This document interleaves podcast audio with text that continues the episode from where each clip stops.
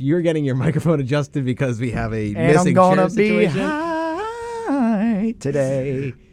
Oh, Higher than goodness. usual. Oh, That's my. actually I shouldn't say that. I am elevated more than usual. yeah, yeah. No, uh, What a great that can be taken. Your That statement could can be be taken taken out of so awful. Regs, Yes. I promise. I'm just standing up. That's the only You're difference. standing up. And Mitch's chair is Hey, now my chair's been returned right as I got the mic up There to the proper go. level. There Thank we you, go. Jake. Well, we are Jake getting things. McDaniel, everybody. Yeah. What a friend. What a man! What a man! What a dude. But uh, Mitch, a lot to talk about today. so much to talk about, buddy. ML- MLB World Series Game Three and Game Four previews because the next time we'll be back on air is Wednesday Gotta after recap Game Four. one and two, Jack. Recap Game One and Two. A game NFL for the ages. games for the ages indeed. NFL recaps from Week Eight. Many crazy plays and things happened over the course of this past week, and of course we will we will get to some more NHL tidbits and a little college football at the end to wrap things up for today's show. Two hours wall to wall. We thank you all for listening in once again to Heavy Hitters right here on the radio voice of Kutztown University, KUR Yes, Kutztown. sir. Without further ado and wasting no more time, we get right in our discussion. it. Games one and two down in Houston took place. The series is tied at one. We are going to go back to game one and what was the Let's incredible comeback it. for the Phillies. It was a fantastic start for the Astros, and they got to Aaron Nola for five early, th- two in the first, three in the second, and it really looked like the Astros were going to, you know, kind of run away with things. They got to Nola. It was a start that kind of, you know. it- It's like a it's like a heavyweight boxing match. Boom! The Astros came in, swung the first heavy haymaker. The Phillies A took it heavy on the hitter, jaw. if you will. Absolutely, a nice little yeah, heavy hitter, if know, you will. That plug. But you know, you know the Phillies took that one on the jaw, but you know instead of getting knocked out, they uh they stood back up, stayed in there, and you know and finished the fight and came back to win this thing. And it really all started in the middle innings. And I think a big mismanagement play by Dusty Baker here. I think he left Justin Verlander in the game for a little bit too long. I think he gets out of the fourth inning with three runs. I think you pull the plug there. You see the guy struggling out there. You see the Phillies are starting to get to him. He's leaving some stuff over in the middle of the plate. That's when, if I'm the manager, I'm saying, hey, look, we have one of the best, if not the best bullpens in all of baseball. We're going to go to them. It might work them, but we know we have Framber for game two, who pitched the way he did, and we'll get to game two in a little bit. But Mitch, uh, I know you're gonna. I know. I know you love talking about your. Oh, I'm going to talk about this game a few. But a few I mean, here, yeah. you know, the Castellano starts with the single to bring in Hoskins. Bohm doubles in, you know, make it five three. Then in the fifth, JT two run double ties the game, and then of course he delivers the tenth inning blow off Luis Garcia for the opposite field. It's not home even run, the play of the game. Make it six Not five. even the play of the no. game. and there were some big defensive plays in there Huh, too. Bohm made it. Bohm made a couple big defensive plays over at third base. I mean, it was just good plays all around that fuel that Phillies come back. What was the? oh, you're leaving one out. Um, uh, I'll let you get to it, man. Fly ball, right field off the end of the bat. Castellanos coming on. He makes the catch. To paraphrase Joe Davis, saves the game. What a catch, Jack! Incredible play What by! Castellanos. The Rem- second time this postseason, I got deja vu. reminiscent of his play in Atlanta. It was better than the one in Atlanta. I agree. In Atlanta, a first of all, the catch was just better. But in Atlanta, if he misses the ball, it's tied. You know, Yeah. Phillies still have a chance. If that ball gets ninth. down, the Astros win. Top of the tenth. I mean, if that ball if that ball touches the grass, the Astros win. And now looking at the result of Game Two, Phillies are down two nothing. Yeah. I mean, what a play! I okay, so I was watching with some folks uh, here at, at Golden Bear South. I, I may have unconfirmed reports uh, dented a fridge uh, when Castellanos struck out to Hector Neris. I, I went on a, a I shed a few tears. I was like, I hate him. I don't want him on my team. I can't do it anymore. Jack, I was a mess because Nick Castellanos is taking 20 million of my dollars a year to do nothing. to do nothing. His last home run is over two months ago on August 27th. He's doing nothing. And then, of course, just to shove it in my face, he makes the game saving catch, has the first RBI of the night for the Phils. Let's talk about this comeback, though. You mentioned it the early runs in the first three innings. Kyle Tucker did everything he could to ruin my night. I mean, oh my goodness. We talked about the big bats in this lineup Bregman, Altuve, Alvarez. Not once, maybe once or twice, did we mention Kyle Tucker. Kyle, oh, the uh, the George Carlin uh, Tucker kept playing in my head. I was so mad, and then uh, you know it's just fitting for him to come up just short trying to rob JT's home run. I mean, what a game for Tucker! That what what was he? Three hits? I think he had a single later in the game as well. So three hits ish for Kyle Tucker, two home runs. Uh, Joe Davis said it on the broadcast, owning game one. It was a magical performance, but but not to be outdone, the Phillies scraped and clawed. Hoskins got it started. Uh, I believe he was on second, and Harper hit a single that absolutely should have scored him, but somehow Rhys ends up only on third. It's first and third with two outs. And especially with two outs, you think this inning's over for the Phils. They just missed their chance to, to scrape one across. And then here comes who but Nick Castellanos uh, to hit to hook a. It wasn't a it wasn't a shot. It wasn't hit all that hard, but it was hooked into left field to pick up uh, Bryce Harper. That's the biggest thing. That's the. It's so demoralizing if you get that hit, Jack, and then the run doesn't score. You know what I mean? But the Yep. fact that they scored that one run, I was like, "There's a chance." You, you don't see the Phillies pick each other up like that, and then you go above and beyond. Alec Bohm rope one to left, scores two more. You mentioned that, I, and then of course JT with his two big heroic hits, uh, one in the very next inning, one after that. I do we have to get to a notebook here? Well, we will in one second, but Yeah. you know, one more point is Justin Verlander, by statistics, is the worst World Series pitcher of all time. In seven World Series starts, he has a 6.07 ERA. This Uh, is this is from the bottom of my heart, Jack. I don't think it was a mistake to keep him in for that inning I do 100 percent because the your fifth inning. offense showed that they were clicking tonight. The fifth inning, they sh- he should have been out of that game I, after I think it was fine because what they're trying to do. of course, do you're gonna is say that. You're a Phillies fan. no, though. no, no, no, no. From the Astros' perspective, I would have been fine with keeping him in. He gave up three. Like I said, there was like some bloops in there. It wasn't a lot of hard contact. It was like the Bryce hit was hit hard, but that was only a single. The Bohm double was really the most concerning thing. Those are two hits. I think it was fine to keep him in, especially if you, I think Dusty Baker was betting he could get a few more runs and keep the game a little a little open. But Phillies came all the way back. It was the largest comeback in Phillies postseason history. It was incredible. I, I don't think the decision to keep Verlander in there is as bad as everyone says it is. It could have gone either way. I would have, if I'm an Astros fan, I would have been okay keeping him. This is from a completely unbiased point of view, actually. Um, I, I think uh, Aaron Nola, on the other hand, needs to, you know, I'll save it. I'll save it for the preview. Yes, yes, we will. Gonna get ugly. And we do have a quick message from the KUR Notebook. Attention, KU community. Are you ready to get lit 3.0? Come join the well-being yes question mark. Come join the well-being committee on Wednesday, November 16th for an evening full of fun activities. These activities include the annual tree lighting, goat yoga, Oh. massages, a silent dance party, making your own sensory box, and much more. Activities begin at 4 p.m. and last throughout the night. We hope you can get lit with us. this message of community interest is brought to you by the radio voice of Kutztown University KR. Welcome back to Heavy Hitters, Love everybody. that Jack Hine, wordplay. Mitchell Smedley. We were recapping game one of the World Series, the Phillies' epic comeback, Justin Verlander's collapse, and everything in between.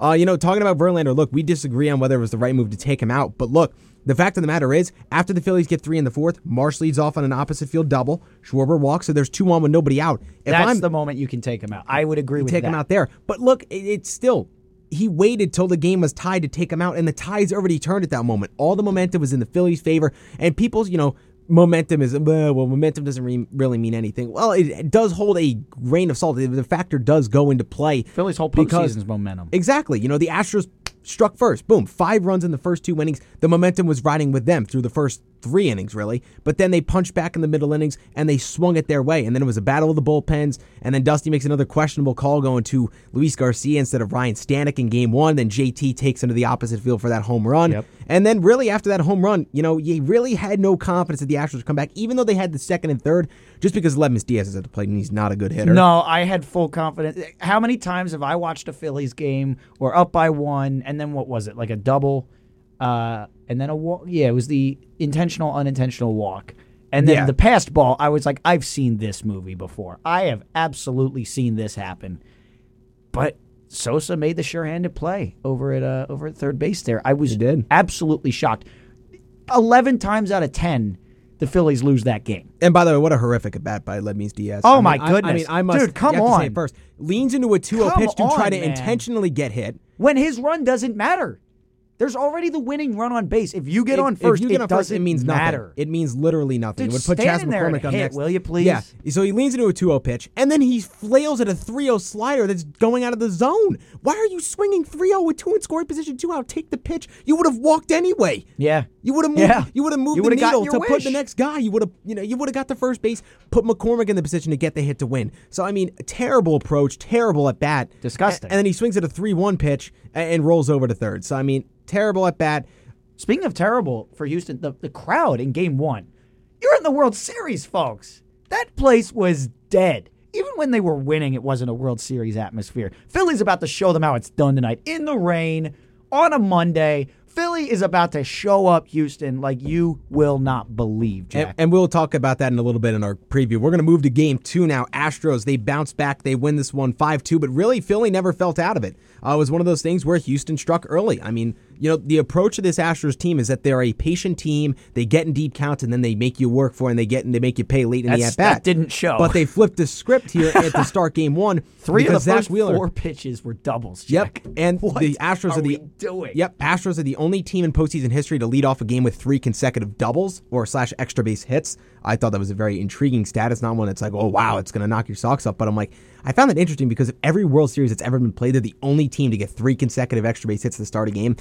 Phenomenal. But yeah, It three straight first doubles. two pitches, and they had a run. I was like, "What's going on?" Yep, first pitch, Altuve rips a double into the left field corner. Then Pena comes up, he rips a double, and then Alvarez goes opposite field just out of the reach of Schwarber to bring in Pena and make it 2 nothing early. Uh, And know, then the error in the first inning by the Yeah. Phillies. That's what made me feel out of it because, you know, it was four pitches in. Wheeler can settle down. I had confidence. The Bregman home run, we'll get to if that happened, like if that would have happened if the game's different. But 2 nothing and 3 nothing, especially in the first, I think are so different because, you know, the saying is a bloop and a blast, right? Yeah. You know, you get the bloop single or a walk, and then, you know, there's thump in this in this Philly lineup, and that game could have been tied very quickly.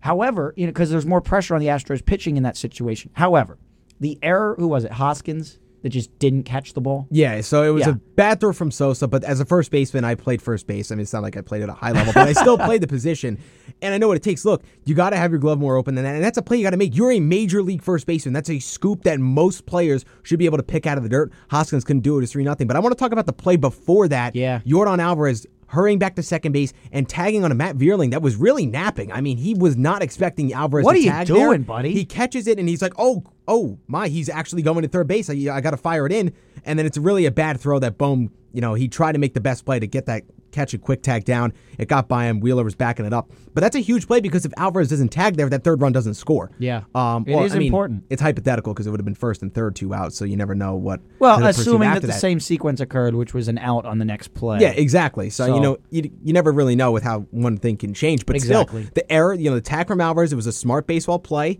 Uh, and then the error brings him in three nothing. I mean, that made it a brand new inning, really, because you mentioned it perfectly. Two runs to three in the first inning is It's a so big huge. difference because you get like a little, you know, you mentioned bloop in the blast. You get a little, you know, dink single, and then one guy just hits it out of the ballpark, and then you're right back in it. It's tied. Exactly. And, and how different does that look if if the Schwarber at bat just goes a little different? If, if the ball goes a little more left on the first, so Kyle Schwarber, I think it was like the se- Seventh inning. seventh inning. Kyle Schwarber No, no, comes up. Uh, I, think thought it was, the eighth. It was the eighth. I thought yeah, it was, was against eighth. Montero in the eighth because he came in in the seventh, and then Montero continued to pitch in the eighth. But So a ahead. little backstory, and I'll talk about a few different points with this point of view. I was actually watching with uh, a bunch of people, and uh, one of them was my dad. And when he hit the foul ball, it, my dad thought it was foul, but then they signaled home run, right? So everyone's jumping up, to, oh my god, wow, right? So then they reviewed it, obviously, and Schwarber came back. Uh, for those that aren't aware, Schwarber hit what appeared to be a deep foul ball that was called a home run, and then upon crew chief review, uh, it, it was changed to a foul ball, obviously. Um, well, then the I, it was I think it was the very next pitch. Schwarber launches one to right, deep right field, and it is caught at the wall. yeah, right in front of the wall. But my father, and, and we were all like, there were a bunch of people there. It was loud. There were a bunch of people in front of the TV. Maybe not a bunch. There were a few. I, I keep saying like it was this huge function. It was like five of us, but there were people around or whatever. And um, and the the ball is hit, and my dad thought it left the yard, and because I'm backed up. Because I'm still mad about the, the foul ball. I wasn't right up at the TV. I wasn't listening to Joe Davis. I went off my dad saying, It's gone! And oh, the celebration was on. And it took uh, my buddy George to tell us that no, indeed, uh, that was caught for an out. I believe an inning ending out. Um, and, and it was super, super depressing. But if that ball travels another couple feet, how different is that game? You know what I mean? If it's four to if it's four to one at the time, it's four three, and the tying run is going to be up at the plate. So many small things in this in this game, uh, game two here, that did not go the Phillies' way. No, and that was actually the first out of the inning Oh, was it the first? because Stotley Oh, wow. off of the walk. So that would have been five three and nobody out, and then you got Hoskins, JT, and Harper coming up. I mean, that completely changes the dynamic of the inning. Completely because shifts. Montero wasn't really dealing his best to begin with. I mean, he was struggling. Uh, you know, long at bat with Stott gets on with a twelve pitch at bat for the walk. Then he gets that deep fly out for Schwarber. How then about Stott Hoskins, continuing to do that? By the way, Yeah, another big at bat from. Bryson Stott. Uh, then Hoskins strikes out. JT singles, but it was an error because Altuve just fell asleep and didn't even go to second base. So he, Mm-hmm. Pena tried to flip and no one was there. But then Harper, you know, flies out to shallow left center to Pena, who goes back and makes the catch, ends the inning. Yep. But Uh, this is such a different game if that Schwarber ball, if either one of them leaves the yard. Uh, that's the story of this of this these first two games. There were small things that allowed the Astros to win in or to lose in, in game one.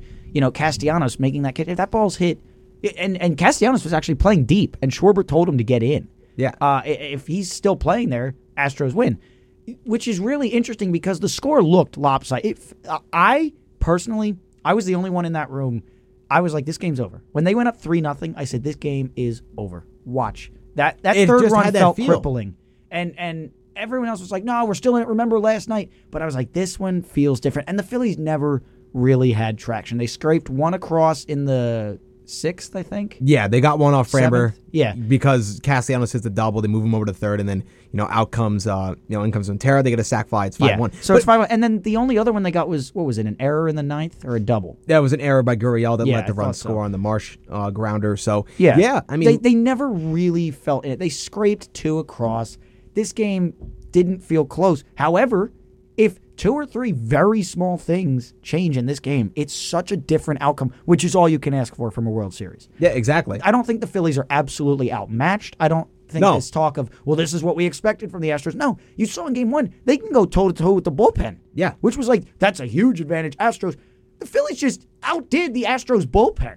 Yeah, absolutely. It's going to be a great series. These next couple games are going to be fantastic. This is going to be as good of a series as we could have possibly asked for. Yes. Um, well, we will step aside for our first break of today's show. When we come back, wrapping up our discussions on Game One and Two of the World Series, and shifting into our preview, preview excuse me, of Games Three and Four right here on Heavy Hitters on the radio voice of Kutztown University. KUR Kutztown. Stay with us. And welcome back to Heavy Hitters right here on the radio voice of Kutztown University, KUR Kutztown. Mitch, we have one more point to talk about Yeah. from Game Two. This is Uh, really well game one and two. So it broke during the early innings of game two that uh, Fox Fox did their it was the sideline reporter right yeah, Tom Verducci. yeah Verducci on the broadcast said that uh, the Astros catcher I believe in the in game one why can't it, he hit the RBI single uh, what's his name Maldonado. Maldonado, yes. Maldonado apparently was using a bat designed by Albert Pujols that was apparently an illegal bat.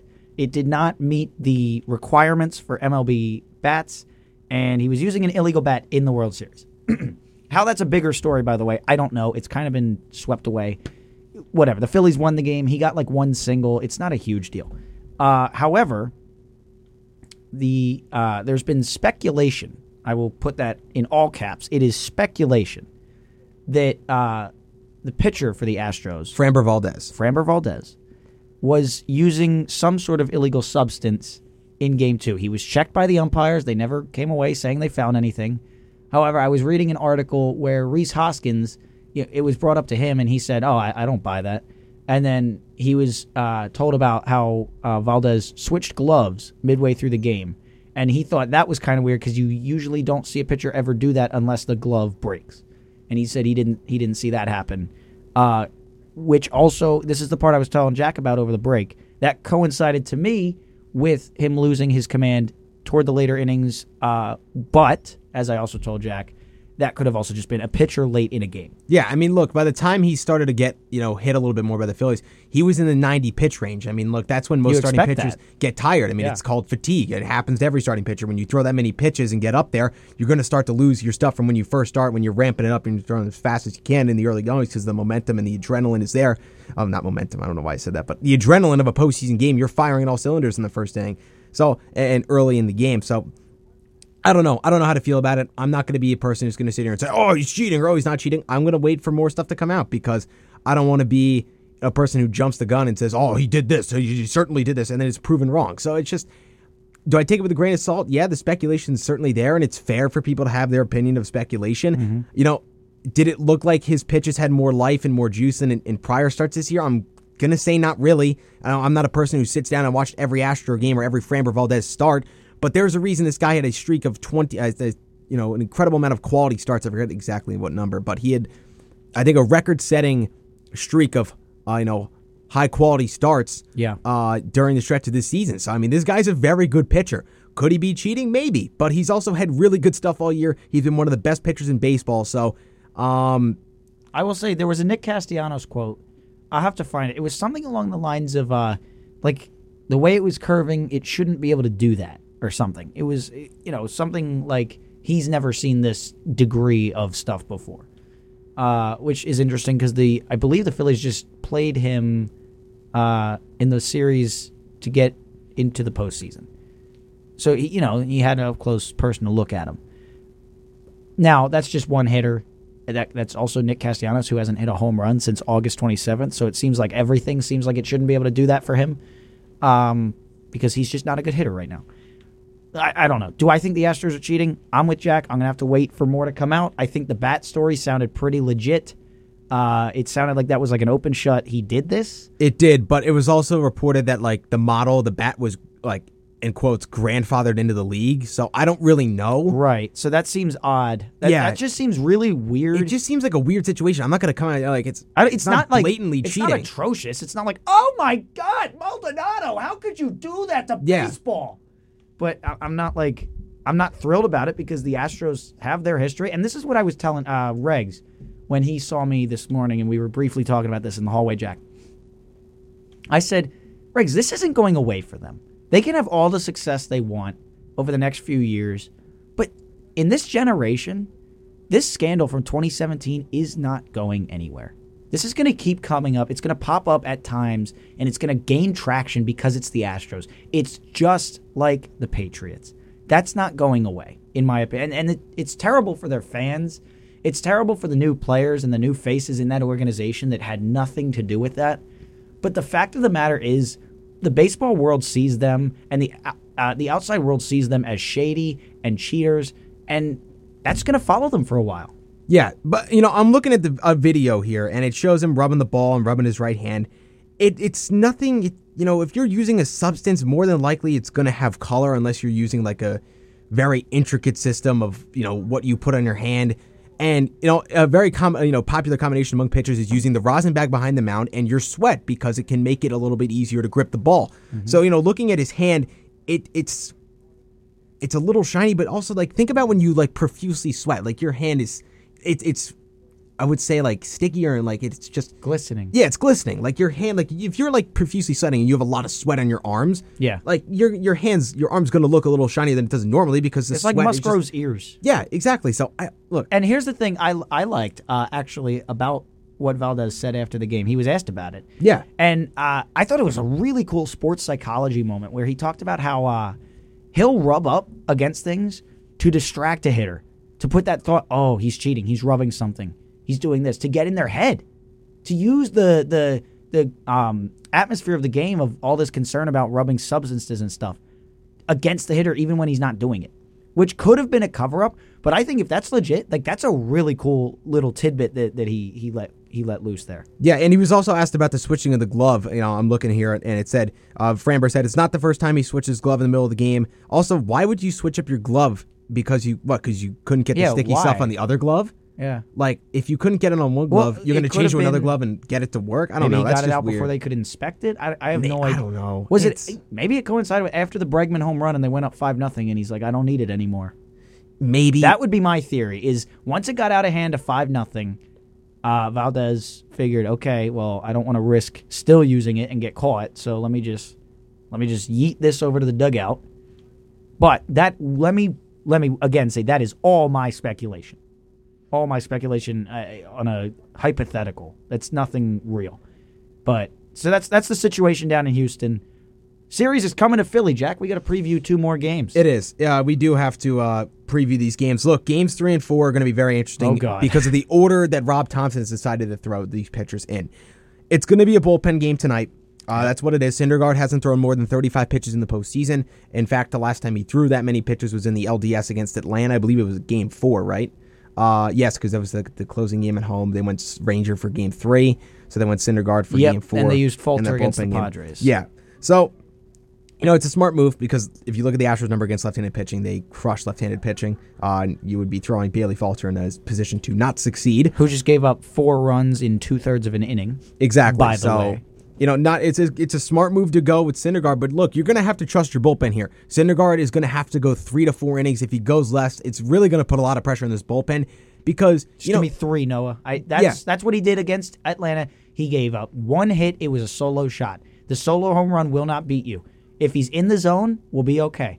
But we've seen Syndergaard can't find the zone at times. He just cannot do it. Yeah, he's a little erratic. So the control problem is there on his pitches. He can get a little wild at times.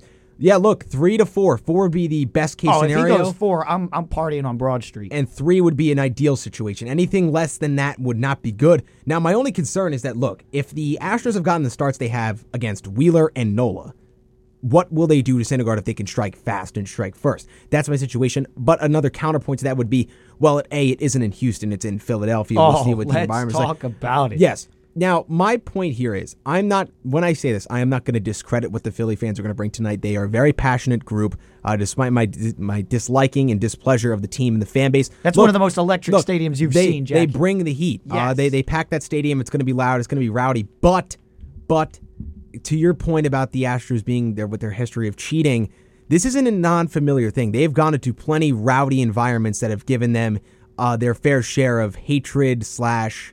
Um, Oh, I can't wait to see what the Philly fans come up with, Jack. The Yeah. chants are going to be so funny. it's not like they haven't dealt with they've dealt with this before and they've dealt with it from some of the worser crowds in terms of the harassment side of things you know the dodgers when they made their trip there they were giving them you know everybody from adults to kids were yelling curse words and uh, things at the players so look they, they've dealt with these kind of rowdy and you know hostile environments before i don't think this is going to be an atmosphere that rattles the astros because they've been here before this is a team that they They've played in the World Series. They've played on the biggest stage many times. Uh, we'll see what the Philly environment brings them, and let's see if it does affect them. But in my personal opinion, I don't think this is good, this is not an environment uh, that the Astros haven't played in types of before. I don't know if it's going to be as loud. I don't know if they've played in as loud of environments Philly will bring, but the in terms of the uh, you know the chants and the uh, you know the jeers, I don't think they've I mean, they've seen this stuff before, and it's not going to get under their skin and affect them. I don't Well, think. Well, I think if there's, I, I think for the most part you're correct, but I think the one person that Philly has a, a tendency to rattle is a pitcher. When we get a couple runners on, we can get in a pitcher's head like no other fan base I've seen. I'm sure it's happened elsewhere, but throughout this playoffs, it just seems like that's what has done it. That's forcing the mistake, just leaving a pitch a few inches, you know, out over the plate than more than they intended.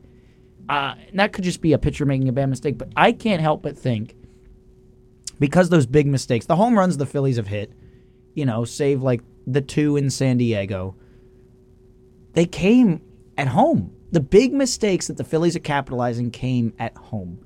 And I just think it has to do with the Philly fans. yeah, I, I can agree with that. It's relentless. From the first pitch, they're chanting, uh, Musgrove, Musgrove. You know, like from the first pitch, it's insane. My thing is uh, the the atmosphere. This you know the Phillies have had success at uh, Citizens Bank. I think Undefeated they're this twenty one postseason. undefeated this postseason. I think in their history they're twenty one and nine in postseason games at Citizens Bank. Let me get a. I will check that real quick. Um, but you know this has been a team that's been very successful at home. They fed off the environment. You know Harper and Schwarber and Hoskins. They've all capitalized at home. JT's gotten in the mix there too. My interest is that this Astros depth in starting pitching is the best the Phillies have seen throughout the entire postseason. Yes. Lance McCullers is the best three starter they face. When Lance McCullers has his A game, he's good enough to be a one slash co ace type guy. He's that good when he is fully on. He's got nasty movement on his pitches, and he's a guy who's relaxed. If you look at Lance McCullers' pitch, you know, you go back, look at some of his film, you look at the way he's pitched in big postseasons before, he's a guy who just finds a way to keep his composure, keeps under control. I'm gonna see that's gonna be an interesting factor to look at tonight because again, we mentioned the That- ability Those are going to be the dueling forces. yeah, yeah, you know, the battle of this Philly crowd to get under the, you know, get under the skin and get McCullers a little rattle. I'm going to be interested to see how that works. But look, McCullers, like I mentioned, he's the best three that the Phillies have seen uh, throughout No their doubt. playoff run. We'll see. And they have Cristian Javier coming up in game four, and he's no slouch either. We'll talk about him in a little bit and what stuff he possesses. But for McCullers, he's going to have to have the movement on that nasty breaking stuff. Uh, that fastball is going to have to be located well. He's a guy who, he doesn't have a, you know, fiery, he's not a flamethrower, but he's a guy who, you know, succeeds, lives and dies with fastball location. If he can paint the corners with the fastball, get you with the slider and the curveball and the breaking stuff has a lot of movement on it. That's when he's at his best. We'll see if he can come with that tonight. For Syndergaard, look, his main pitch, his bread and butter is that sinker. Uh, he did it with the Mets when he was in his prime. Uh, you know, his bread and butter is the sinker to fastball switch. He can he, and he can get you with that slider too. He's a guy who hits you with a couple different pitches.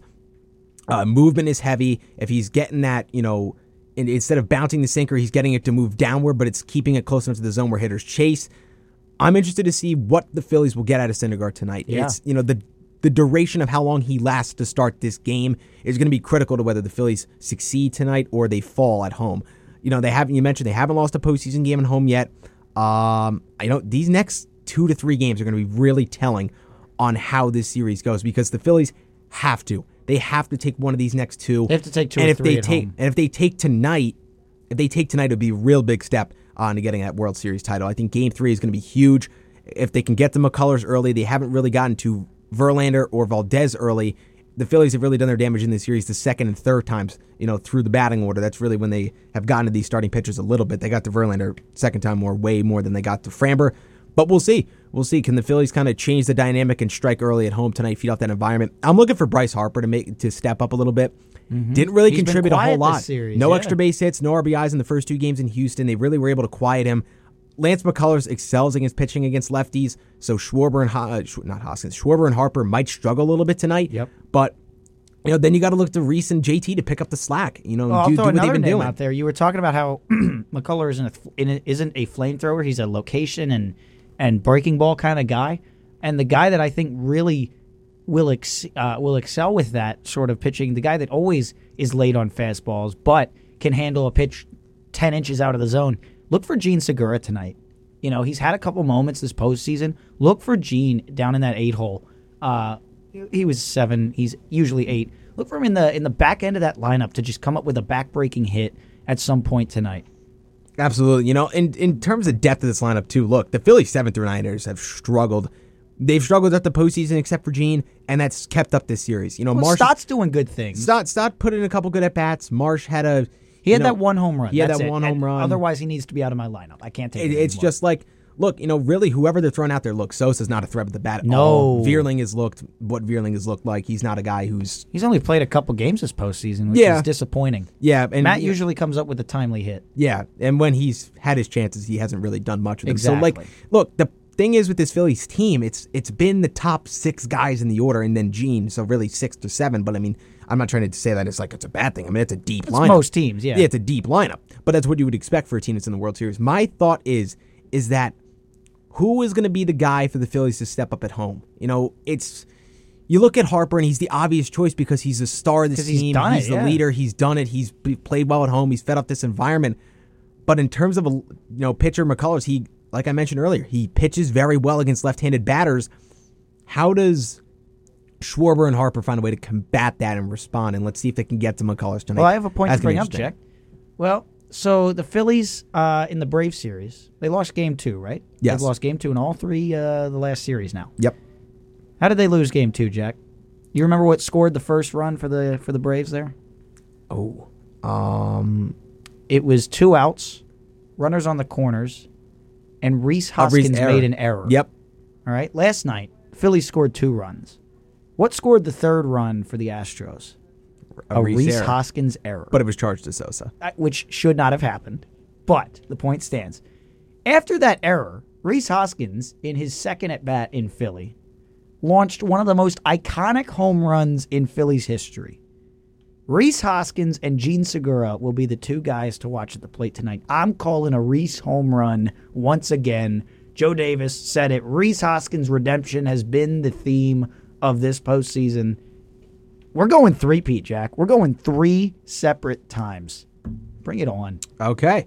Well, certain certain. Oh my goodness! Why does that? The, like- the parallels are undeniable. This is Yeah. this is gonna happen. This is, this is gonna crazy. It's going to be a fun couple games. Could be a Uh, we're grand gonna take slam, by the our way. last break. Ooh, interesting. Oh yeah, let me. No, I, I, I'm not calling a grand slam. It's gonna be a big home run though. All right. Well, that's Mitch's prediction. Rhys Hoskins does hit a big home run in Game Three tonight. We're going to step aside for our final break of hour number one. When we come back, wrapping up our World Series discussion and shifting into the NFL to wrap up hour number one here on Heavy Hitters, right here on the radio voice of Kutztown University. KUR, stay with us. And welcome back to Heavy Hitters, everybody, right here on the radio voice of Kutztown University. KUR, Kutztown, Jack Heim, Mitchell Smedley sitting to my left. We're getting back into oh, wrapping Oh, up here. our World Series discussion. You are here Had munching on some goldfish, for a second. Eating your goldfish. Just outing me like that. I Okay. know, dude. I am only saying that because goldfish are such a well liked snack. They're the snack that smiles back. I mean, that's the great slogan. They do. They do. They do. They do. They do smile back. It's incredible, dude. I eat so many goldfish. It's not even funny. Goldfish? Not sponsored, by the way. Mi- yeah, not sponsored. Mitchell's diet consists of chicken fingers and fries. Oh, chicken nuggets and fries. No, chicken And- fingers predominantly. Chicken Yeah. nuggets only exist uh, here, uh, and fast food. Aha. Wendy's, McDonald's, Chick Fil A. You know, you know the huge, the huge. I can't make that joke on air. What? Nothing. I can't. What? Say it. I can't say it. oh no! It involves a fast food place and a joke. Ooh. I think you know where I'm going with that. I have no idea. I'm very Okay, interested. I'll tell you off air. All right. Um, all right. Getting back to the MLB discussion, wrapping up. We talked about Game Three. Who could be the impact bat for the Phillies? Who could be the impact player at the plate for the Phillies? Also, Look- quick note by the way, we were just talking about. I brought up Jean is my man to watch. Yeah, Mean I Jean. wanted my man to watch to come in in the tenth inning of Game One. I thought, uh, and, and there's no way Rob would have done it, but I think um, Bellatti is a better pitcher than David Robertson, and I would have liked him to close out the game, personally. Uh-huh. And and could you imagine me coming in here with with Andrew Bellatti getting the save in the most historic Phillies comeback after I just called him to be the guy?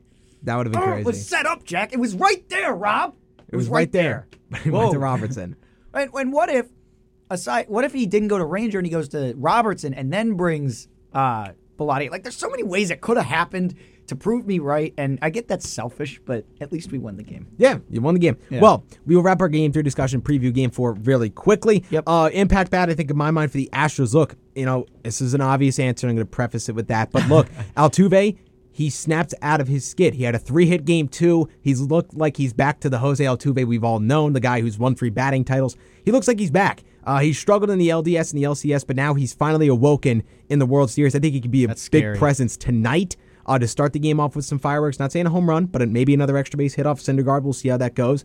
Um, but you know, in terms of a depth guy, maybe Chas McCormick. He's had a good Oh, se- he Chas. just- he Chas has a that good series. He has that name that just it'll eat away at the Phillies fan. Like um, like uh, who is it? Chaz Grisham. Trent. Trent, or Grisham. no, no, no. I'm thinking, I'm thinking of the Marlin Oh, oh, Chains guy.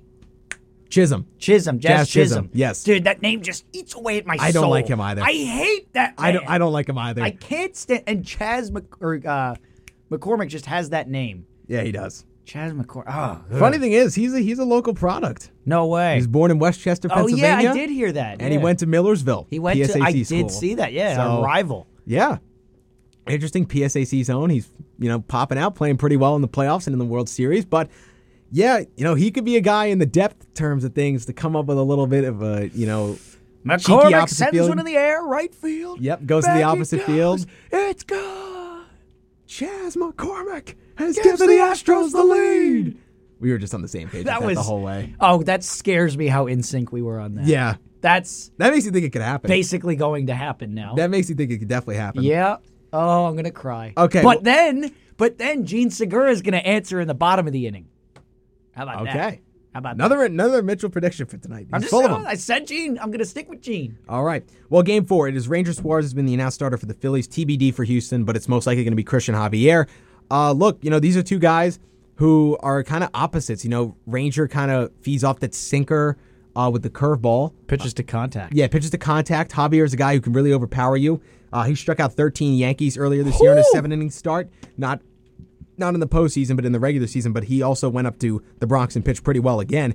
Look, he's a guy that hits you with that overpowering fastball, comes back with the curveball. He's a guy who can hit you with that one-two power punch of pitches, uh, and he can really make you pay. He's a guy who strikes out a lot of batters, doesn't allow a lot of hard contact. He's a guy who's really a, a four starter in this rotation, but would probably be a two or three in many other rotations.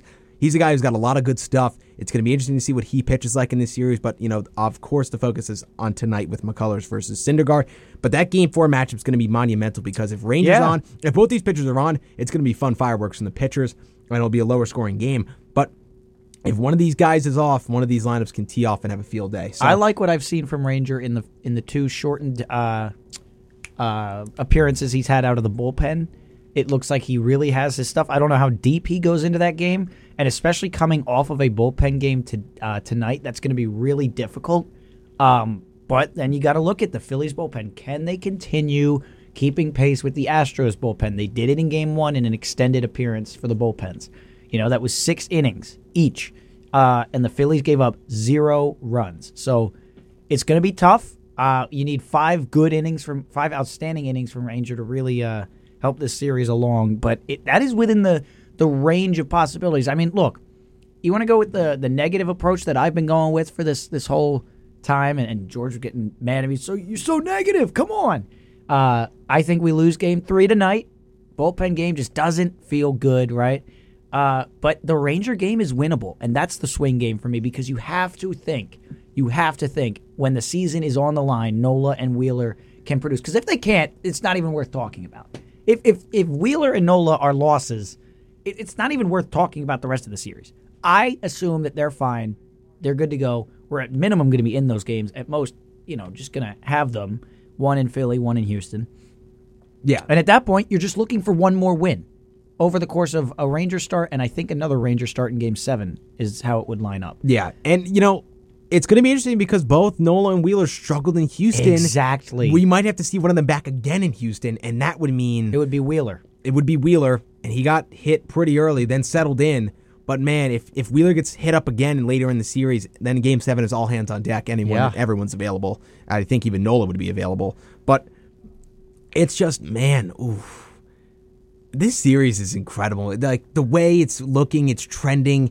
Anyone series is one one. It's up for grabs. It's just like you couldn't really ask for much better. I mean, No. look, I really, with every bone in my body, it is so displeasuring and it gets under my skin so much that the Phillies are even in this position Your to third begin with. division rival in But- four years. That's got to be excruciating. It's it's so it hurts so so much. But at the end of the day, I'm a baseball fan and I just want to see quality baseball.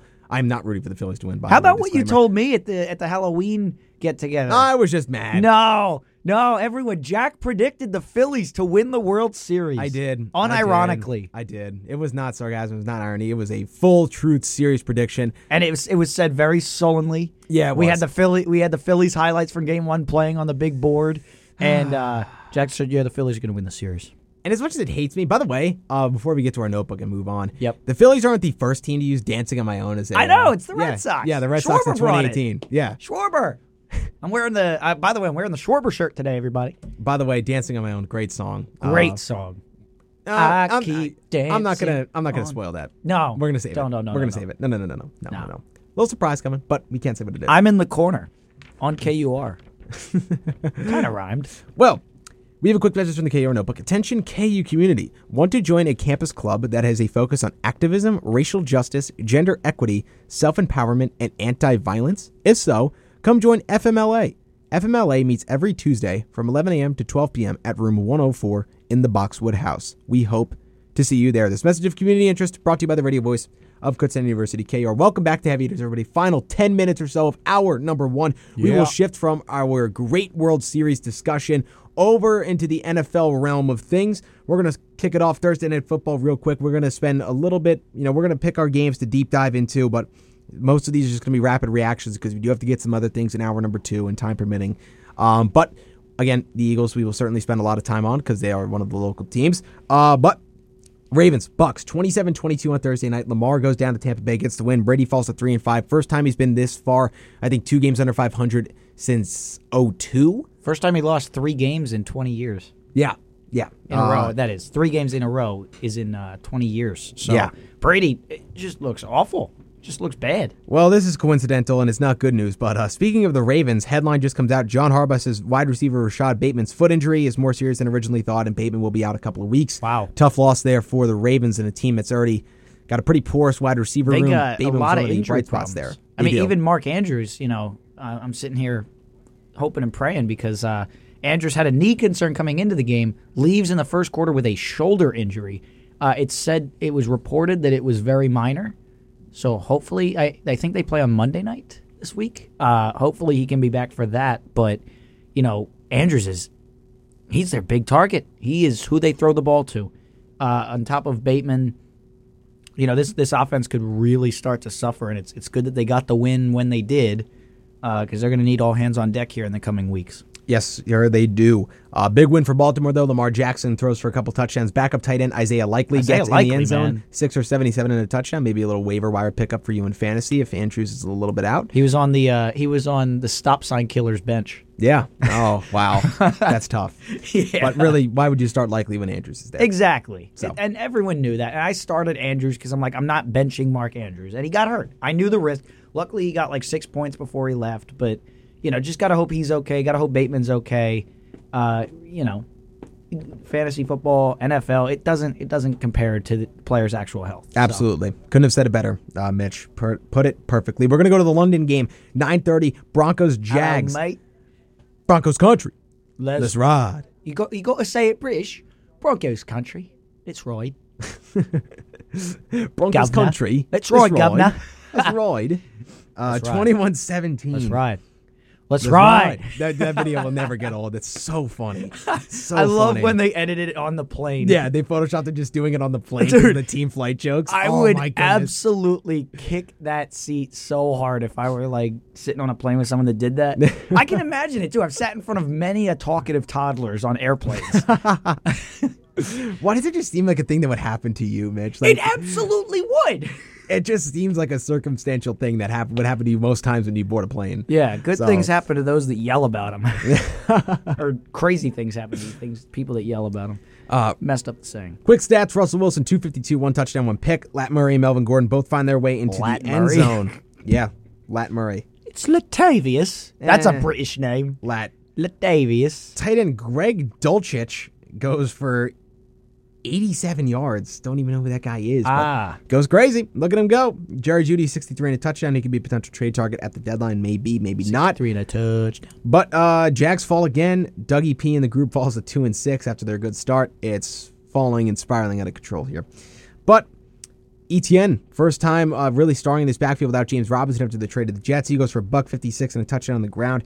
Added six yards receiving, so not really much through the air. But Broncos win. Broncos country, let's ride. They go to three and five, and Nathaniel Hackett keeps his job for now. Uh, we're gonna go to one of the crazier games of the day. Full breakdown: Falcons, Panthers, NFC South uh, title battle Clash of Titans, here in the middle of the year. Yeah, this is the t- you know these are two teams. I mean, these are guys who Welcome. Yeah. Broncos country. Let's ride. Yeah. Linda's cameo here on uh, heavy hitters. Uh, 37-34 Atlanta wins a thriller in OT. I mean, the Panthers had chances after chances to They win They won the game. basically, and then they didn't. and then they didn't. They had it. D'Onta Foreman And they is the didn't. second coming of Christian McCaffrey. Apparently, yes, three touchdowns. Yes, it is Three touchdown. mean, I- I had a who buddy- is this guy? Yeah, I well, I had a buddy that said, uh, "Who do I start, Foreman or uh, uh, do I bench Jonathan Taylor for D'Onta Foreman?" And I, I was like, "Are you crazy? It's Jonathan Taylor." So he ended up not starting Taylor or not starting Foreman. He started Taylor, and I, uh, he was down at the Eagles game. So while he was at the game, I was texting him, "Touchdown for Foreman, two touchdowns for Foreman, three touchdowns for Foreman." He's like, "Yeah, it doesn't matter. Lamar went off anyways." Yeah, So, you know. But uh, yeah, Matt Matt had a good day. Apparently, he was at the Birds, and he got a fantasy win with Lamar Jackson. It sounds like yes, so. sir. Lamar Jackson, my man. I'm gonna go to seven and one in my one league. Dude, I'm seven and one too. I am up by 34 with a kicker remaining against me. Yeah, So, I have Evan McPherson tonight, and I'm up like 120 I'm against to 81, McPherson. So uh, 120 to 80. All right, on. so you just need him to not miss any field goals here. I mean, it doesn't really matter. I won the week anyway. No, just be I'm, nice to I'm just saying if he misses if he misses 40 field goals. if he misses 40 field goals because the Bengals. oh, can- he missed it badly. That's number 36 on the night. I mean, that call was from McPherson week one, I know. so that that doesn't. Are you apply. nervous? And why are you sweating? Oh, we missed it badly. Oh, we missed it. badly. It was Ian Eagle. And Yeah. speaking of announcers, Kenny Albert got excited on the DJ Moore touchdown to tie the game. What a Shoulda won throw, the by the way. What a catch! My God, sixty-two yards. I'm sorry, sixty-two yards. he, dude, uh, who's his partner? Who does he call games with? It's uh, oh my! oh, I'm gonna, I, I forget. I can't think of it right But it, the he was literally like, "Oh my god!" Yeah, that was know, incredible. Which usually they try to censor those words on Yeah. uh, on the bro- not censor them, but you know most broadcasters stay away from them. Then there's me, you know. Yeah, then, yeah. Then there's you, Mitch. oh my! I listen to country. What can I say? So, yes, PJ Walker with a play of the game that should have been, but it wasn't. Hail Mary. Hail Mary, DJ Moore, 62 yards. He takes off the helmet during the touchdown celebration, gets an, uh, a sportsmanlike conduct penalty, I believe uh, was, or maybe it was excessive celebration. One of the two. Sets the extra point back. Eddy Piñeiro misses it, goes Badly. to overtime. Mariota on the first possession throws an interception, return 54 yards to the Falcons 20. Piñeiro, 33 yarder, chance for the win. It is no It's good. the length of an actual extra point, by the way. Actual extra point. It is no good. Piñeiro misses it. Falcons get the ball back. They go down the field, and Younghoe Koo does what Does what he does. does what Piñeiro failed to do. Makes a 41-yard field goal, and the Falcons are riding with a win. They're four and four, and are atop the NFC South. The Atlanta Falcons And a cooking 500 lead their division. Who would have thought? Who would have thunk it at this Spin point that the storyline right there. Eight man. weeks in, the Falcons are winning the division. Mind blowing. So you're telling me the boggling. You're telling me if the Panthers won that game, they're tied for the lead in the division. Yep. Wow. Yep. Wow, they're an extra point away from being tied for first in the division. But what is they're two and going on? Football. Oh my. That's football. Yeah.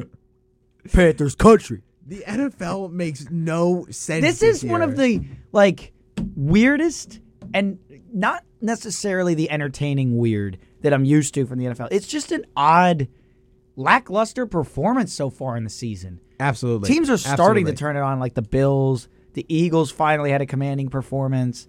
Like Well, Mitch, you can continue this in the second hour. We got to step aside. We're gonna come back. Hour number two, Heavy Hitters, right here on the radio voice of Kutztown University, KUR. Stay with us. It's our number two of heavy hitters. Mitchell Smedley ruining your eardrums. Jack Heim on the board, letting it happen. Wow, that makes it sound really bad. An accessory. You're an accessory. I'm an accessory to your monstrosity. Uh Nate, I uh I watched my cousin Vinny a bunch of times, like 30 by now. Oh man. Accessory? Is that a real thing? it's put in jail. yeah, it's a real thing. Man, we're live on air, 3 p.m. on the East Coast. I think, right? Yes. I'm Yes, correct. That that is that is an accurate statement. on this Monday afternoon. We uh we finished up the World Series. Well, no, we finished up discussing the World Series. We're talking about NFL football, and I was kind of ranting about how weird the NFL has been. My phone is talking to me. I apologize if that came through. football. Um, yeah. I don't know if you said football or foobar. Football. foobar. Here at KUR, I- I we get- use foobar. It's in between. I think it's a mix of foobar and foob and football. Yes, Football. football. Football. Maybe that's what we should call blind ball. yeah. Yes. Yeah. So Uh, for those that don't know, me and Jack, uh, we have Kyle, right? Kyle Yes. is our little gray friend. And uh, we toss him about the studio, see how many times we can catch it. The challenge is one of us can't see anything, so it makes it interesting to say the least. Uh, anyways, let's get back on topic here. Um, I was I was just saying, Jack. Like I don't think I've ever seen just a weirder, more lackluster performance. Scoring is down. Uh, it feels like a lot of the games are artificially close. You know what I mean? Where it's not like great plays on both sides. It's like no one can do anything. No one's competent, and that's why they're close. So yes, you get a lot of photo finishes, only because of incompetency. What do you think? yeah, it's been oh god, an intriguing year of sorts. I don't even know what to. It's just like. It's just strange. It's just a strange, strange Yeah. season. Like, Exhibit A, Thursday Night Football. it's like it, it's just you shake your head. It's like what what am I watching? Yeah, What- like I've asked myself that so many times. What am I watching? Like the quality of product in the field this year is just not even close to recent years. It Name the teams feels that are- terrible. Name the teams that are putting out a good product right now. I got three in the NFC. I got the Eagles, Vikings, and Niners. That's it. and even I mean the Niners are they're man. They looked good this week. they did look good this week. And, and, in, overall, and in the last been- few weeks. To start off, they looked eh. But now I'm convinced on the Niners. I think they'll be one of the top three seeds. Yeah, yeah they Um, and then in the AFC, it's like Chiefs and Bills. That's about it. Chiefs and Bills. It's it's not a lot of teams right there. I feel like we've had that story before. This is like the fourth or fifth year of Chiefs and Bills. It's just and a wide open year, and it's just like you know if you look through the standings, okay, you know Bills six and one, Bill Jets Dolphins five and three. I mean the Dolphins are five and zero in games that Tua isn't a uh, you know getting his head taken off, but Yeah. uh, yeah, it is It is weird. Ravens are five and three, but they're not really even that good. Bengals are four and three. Like they they're The Giants were six and off. one at Yeah. one point. Okay, like Tennessee's five and two, but it's like Meh. no, that's nah. They're not really doing it greatly. You know, they're just taking advantage of playing that division, and we thought the Chargers would be a powerhouse. they're not. They're four and three. I Yeah, mean, they've dealt we with thought their the fair share of Broncos were new and improved. They're not. but it's still KC's division, and it's going to be that way until someone proves it can take it from them. You know, NFC East by far the best division. Oh, yeah. seven and 0, 6 and two, six and two, four and four. I mean, I think a combined win percentage of over seven hundred. And you know, you mentioned Minnesota. Rest of that division is not good. NFC South is just a total dumpster fire. Uh, and then you know, Seattle's five and three. They're winning the West. What is going on? They, they were thought to be a team who was in the rebuild, top five pick. No, they're winning the division. They should be terrible. Geno Smith and that that group of guys is uh, five and three, and they are in a playoff spot right now. By the way, Like, I look like a genius with that Geno trade. Yeah, I mean, not what Geno, is uh, going the DK on? trade. Problem What is, I don't have a running back to fill in for McCaffrey this week, but Like- it's okay. like wh- what? Yeah, yeah, it, it's crazy. It is absolutely insane. And I mean, like even like a very lackluster team like the Cardinals gave the Vikings a run at it this week. Yeah, You and know? now the Cardinals are three and five. Right. Even with some very close losses that could have been wins, you know. Yeah, and now they're at the basement of Right. the NFC West. Right. Like I said, They're what a- happened? They're a fourth place team, but they lost to the the two top seeds in this conference by a total of nine points. Yeah, What is going on? I told you the Cardinals were fighting. Told you they were good, Jack. Well, Not good, but okay. yeah. I mean, they're, they're, I never said they wouldn't be competitive. Yeah. I just said yes, you playoffs. did. You totally said that. I said they'd be a six-win team. Just because you're a six-win team doesn't mean you were competitive all year long. You might have been at six and eleven, but had some close losses. Hmm. I never said the context of their losses. I just said they would get six wins. I said they would be in wild card contention, and you said no way. well, they're not right now. They're three and five. That's true. They're They're, gonna get five. there. They'll get there. I mean, who do they play next week? I mean, Um, who do they play? Next week? They next got week? Seattle next week. Seattle? I mean, That's not an easy game. No, not at all. Not an easy game the way the Seahawks have been playing right now. They got the Rams. I mean, the Rams are struggling mightily, but the Rams have had the Cardinals number. And that game's in LA because the Rams have already beat the, the Cardinals in Arizona. I mean, you still got to play the Niners two times. It's just like That's the rough. schedule does not benefit them. They got to play the Chargers. I mean, you know, I Tampa just think Arizona's good, getting better. The more time Hopkins is back in this offense, the better it's going to get. Yeah. You know what? We're not going to recap every game this week. We're taking a pivot. Yeah. We're taking a pivot. We don't want to do that. Speak You for know why? yourself. Speak for yourself, listener. No, I'm just kidding. Um, yeah, you know, we're just going to talk about the biggest headlines. I mean, Seahawks 5 and 3, they beat the Giants 27-13. We'll, we'll take a look at this one a little bit and we'll take a look at a couple more. Well, I have uh, someone yelling at me, by the way, from Georgia, oh, okay. saying that the Falcons beat the Niners a couple weeks ago by multiple scores. So my statement about the Niners is false. I don't know which statement. I made many. Uh, I would presume it's that they're the third best team in this conference.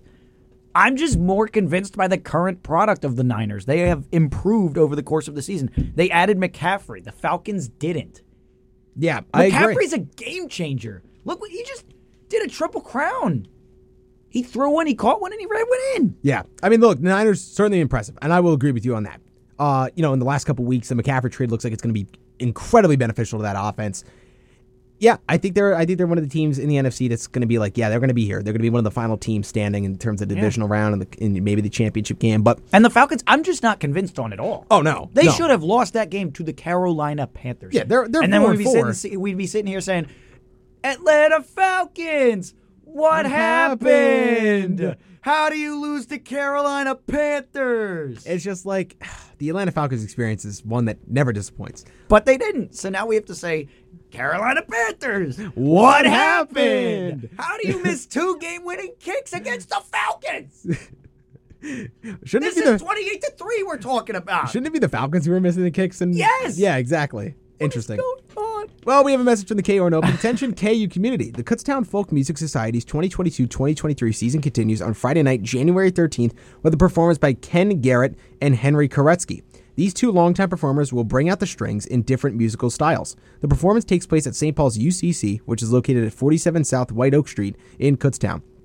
Doors open at 6 p.m. and the performance begins at 7:30 p.m. The parking and the entrance to the church are at the rear in the alley. Admission for adults is a $9 donation while children 12 and under can attend for free. Food and drink will not be served. For more information, you can contact Keith Brinsenhoff at 484 336 9639 or St. Paul's UCC at 610 683 3393. We hope to see you there. This message of community interest brought to you by the radio voice of Kutztown University KUR. Welcome back to Aviators, everybody. Jack Kine, Mitchell Smedley here, back at it again, getting back into our NFL discussion. We Got some breaking news, Jack. Oh, okay. Give Slight, slight breaking news. Give it to the. Roberto Clemente Award has been announced. Ah, I see who. Justin Turner of the Los Angeles Dodgers. I do see that. Congratulations, Justin Turner. Congratulations to you, Justin. Yep. Well, well deserved. He was always a good character guy. Absolutely. Uh, he's been that way with the Dodgers for a long time. I remember early in his career when he was the, with the Mets, he was young, but he was taking steps forward, and he was a guy who, you know, was kind of developing into a team leader before he, you know, got sent away. But you know, it is what it is, and he's developed himself into quite a ball player. You know, he's getting towards the end of his career now, but he's Yep. been always been a well respected guy. Uh, very deserving of the award. So congratulations to him getting back Sorry to to NFL interrupt there, but no, no, yeah, love to highlight a good character dude like that. so. Absolutely, absolutely. It's a big award and it's a prestigious one in the MLB. You know, carries a lot of weight with it, like the, uh, Absolutely. like the Walter Payton Man of the Year award. Yep, 100%. Couldn't agree more. Great point. Uh, NFL, we are going to wrap up, I guess, because, Oh, we're not wrapping up. well, not wrapping up, but we have a We little bit We got the birds to talk about, baby. Uh, 7 and 0. Seven and 0 and looking like it this week. AJ Brown. How do you do? How do you do? AJ Brown caught three touchdowns uh, over 25 yards this week. Uh, Jalen Hurts had four passes over 25 yards this week, right? Uh, no, no, no, no, no. Yes, yeah, because then we had the the one that was the Sanders run from 11 yards. I'm going to hit you with a disgusting stat before you go into Give your, it to me. your uh, discussion about Give the it to Eagles me. here. Jalen Hurts is the first quarterback to throw for four passing touchdowns in a game by any Eagle quarterback since 2018. Nick Foles. Yeah, that That's doesn't shock me at all. That's disgusting. That doesn't shock me at all. Jack, we've been a running team. Come on. I know, but we ran still for five gross. touchdowns against the Lions. I know, break. but it's this still team disgusting. has always been run first, run, run, run, run, run, run, run, and we've sucked. Okay. I mean, there's no way around that. We just haven't had good quarterback play. We got a declining Carson Wentz, a post Super Bowl Nick Foles, and and a really awful Jalen Hurts for the first couple of years. Yeah. That doesn't shock me at all. That's only four years. That's only four years. It was refreshing as hell to see. Don't get me wrong. Um, you know, like certain games, like oh wait, we didn't have four there, like the Falcons Week One game, 2021. You know, when Hay- when Hurts had a really good game, I guess he only had three that game. Whatever. Four touchdowns though, that's impressive for Jalen. Especially what what really stuck out to me. This this has really turned my opinion of Jalen Hurts around. And I'll say this, and he'll lose to Houston. But, well, he is an Astros fan, so. Ah, it's true. So, but I, what's my knock been on Jalen Hurts? He's just running around improvising and saving his life. That's not going to work forever. You need to be able to be unschemable. You know what I mean? You need to just be good on not on the not only on the fly, but just good in general. And my problem is Hurts hasn't been accurate. He hasn't found his reads. He has not been a good pocket passing quarterback. This week absolutely turned that on its head. I mean, with the exception of the first AJ Brown touchdown, which should have been intercepted, Minkah Fitzpatrick. Yeah. Uh, Good going there, Minkah. Yeah, nice job. Um, Hurts was on on Sunday. He was on yesterday, and and he did it all from the pocket. He he only had like two or three rushing attempts. It was so nice to just see a content quarterback, someone who's not having to maneuver around and, and run around and run around and run around, and still make good plays. It was so refreshing to have a I call it a calm good. You know, there's like calm good and then there's panic good. You know, and Hurts has been panic good to this point. But yesterday he was calm good. It looked effortless. It looked really good. And I'm really happy that we have AJ Brown on this on this on this team. I knew I knew where you were gonna try to say, but then you stopped yourself. Yeah. a little bit, A little bit. just a little bit. Near slip up. No, I was actually going to try and say something less, but I didn't want to mess that up. You know what Ah, I mean? I got you. Yes, yes, yes, yes, yes. F I've been- R. I yes. Ah, yes, yes, yes, yes, yes. I know exactly where you were going with that. yes. Fries. I want French fries. Ah, French fries do sound good right about now. They but sound uh, fantastic. but AJ Brown. Now the headlines are uh, funny this morning. Uh, turns out his performance last night got him an air quote random drug test. Yeah, random. Okay. AJ Brown tweeted out himself, I would have a drug test this morning. That, that- huh? LOL. Eye roll emoji. Roger with like seven R's. This is not random. Crying face emoji at NFL. Yeah. So AJ showing his displeasure. It's All I can funny. hope is that he just didn't do anything. It's just funny because the NFL always does this. Like they like one guy is an incredible performance, like Aaron Donald, like last year, he did a sick performance, drug test him. Like these guys are not roiding. Like these guys are just naturally built like freaks of nature.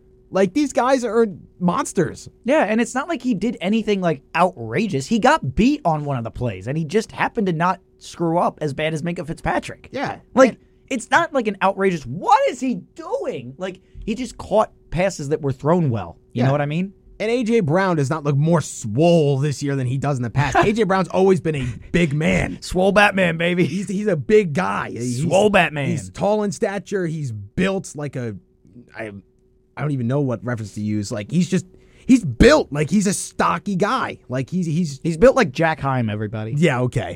I wish I was built like AJ Yeah. Brown. Jack wishes he was Swole Batman. I wish I was built like AJ Brown. I could be in the NFL making plays. But you see uh, Jason Kelce with the Batman mask during yeah, the game. I did see that. Yeah, I did see that. Speaking a Batman guts there. In the NBA, Grant Williams was doing a post game dressed up in a Batman costume, and Jayson Tatum walks in. and He goes, "What are you doing?" There was another word, but I'm not gonna. I can't say that. Yeah, yeah, yeah, For for FCC reasons, but yeah, it was funny. It was funny, man. These athletes making the most of Halloween. I What love you- it. Yeah, well, Well, the really? Batman mask- You love it because I know you don't like Halloween. You're not. No, I Halloween hate Halloween. person. I Yeah. love, I love that Jason Kelce has the guts to put on the mask, not after the game like we've been doing with the dog masks for a few years.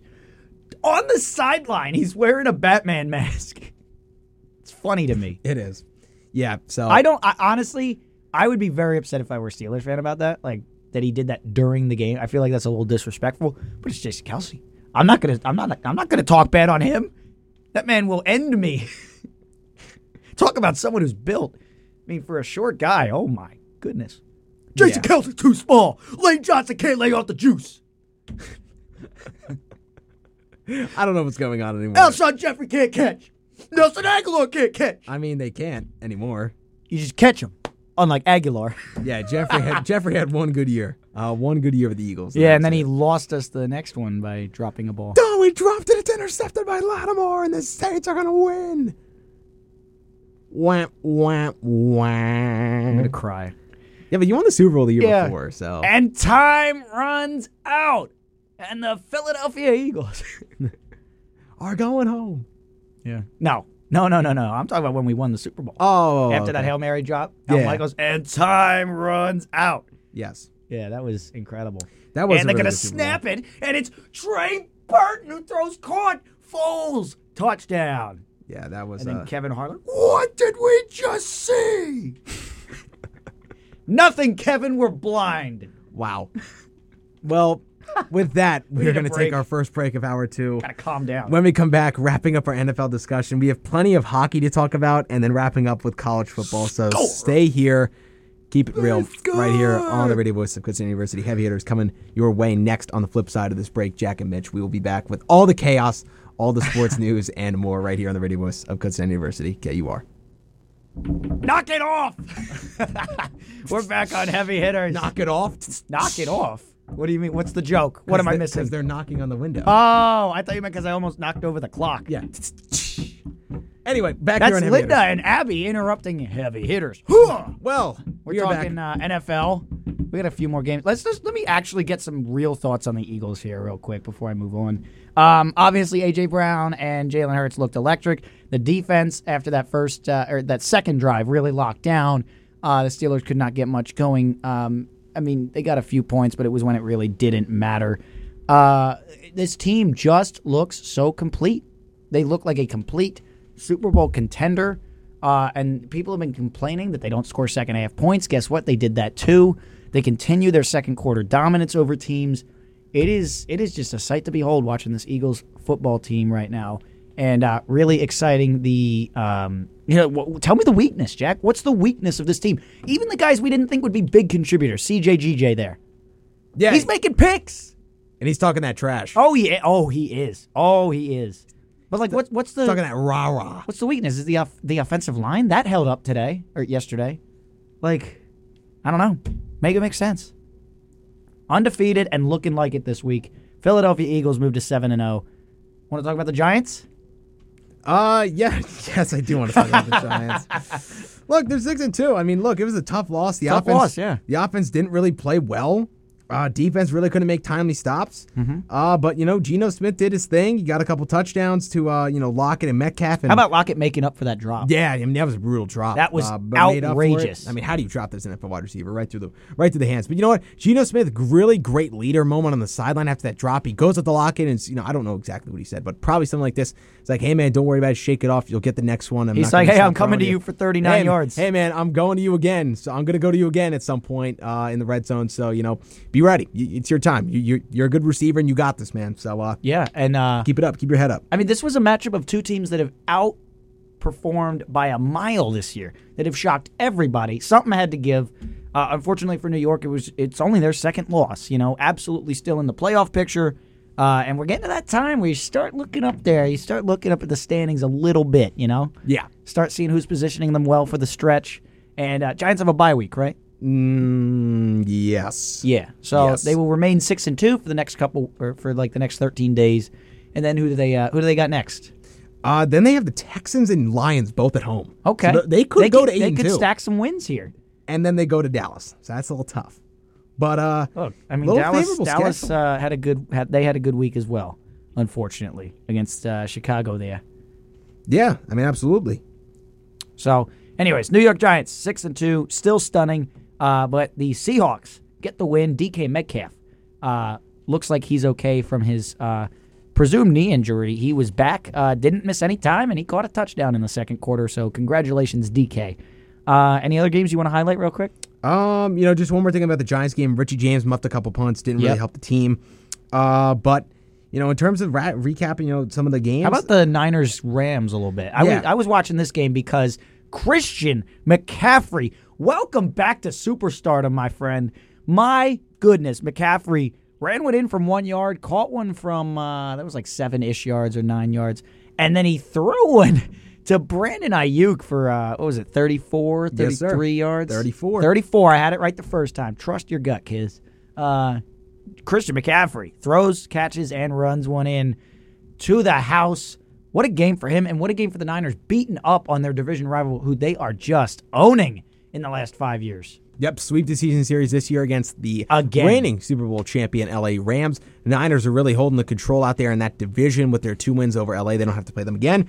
Uh, and then they got, you know, the Seahawks. Those will be a couple interesting matchups. I think they might have already played it once. Played them once, but I'm not sure. Uh, I think they did. I think, yeah, I think Seattle lost. Yeah, I believe the 49ers handled them. So it was like week two or three. Yeah. Um. So Niners certainly putting themselves in a good position. Big win, 31-14. Rams definitely not the same team this year. Matt Stafford not the same quarterback. Uh, they just don't have the same magic. And Cooper Kupp left with a late injury, not good. Oh, Ankle injury. oh, Uh, I we'll did monitor not that. even see that. Yep, we'll monitor that. Hopefully, Coop is okay. Wow. He's one of the most. He's one of the best receivers in the league, and If it- not football's just better when he's on the field. Yeah. So, yeah, look, Rams, it's it's struggling. It has been a struggle. Let's see if Sean McVay can help turn this group around. But man, they don't have a really good rushing game either. I mean, Ronnie Rivers, uh, Darrell Henderson. I mean, who who you throwing back there? It's just guys that. It's I don't know. Yeah, it's just not good. Yeah. Uh, so that's uh, the situation with LA. They look like they are seriously uh, Super Bowl hungover right now. Um, talk about another team that wants to uh, get to the promised land. That's the Minnesota Vikings, currently the second best record in the Nash in in the uh, National Football Conference. Uh, they got a nice close win there over the uh, Arizona Cardinals. Kyler Murray throws a late pick, got the ball back one more time, couldn't bring them back though. Um, Vikings win by I think it was six, 34-28 or something like that. Um, so the Vikings add to their win total. They are now seven, six and one or seven and one. Um, did they have their bye yet? I think they had their bye, so I think they're six and one now. Yes. Um, so the Vikings still holding strong atop the NFC North. Looks like their division to have Cardinals in the basement of the NFC West. Still at three and five. It's not over till it's over, but you know, lights are dimming on the Cardinals season. Um, It is. those are the notes I. Oh, we had the Bills Packers last night. Bills them. Yeah, no, Packers. You. Garbage. Yep. Garbage. Yep. Thank you. By the way, Green Bay, I know you, guys can continue to be bad, but please keep feeding Aaron Jones the football. good things happen. Good things happen when that guy touches the football. It's it's crazy what He's happens when you give your good running back the football. It's I mean, it's mind blowing. It's like Someone should tell uh, Carolina. explosions. It's like wow, wow. Aaron Jones has been a good football player, and then you, for whatever reason, decided to go away from using him and say, "Here, AJ Dillon, here we go. Let's just completely run Aaron Jones out of this offense." No, no, no, no, no. Yep. He's back with a vengeance. Aaron Jones, stud. Keep doing it, making my fantasy uh, team better. Speaking of uh, good running backs, Alvin Kamara had a day for the Saints. What do you have? Three touchdowns? Yes, he did. Three total touchdowns. He's back.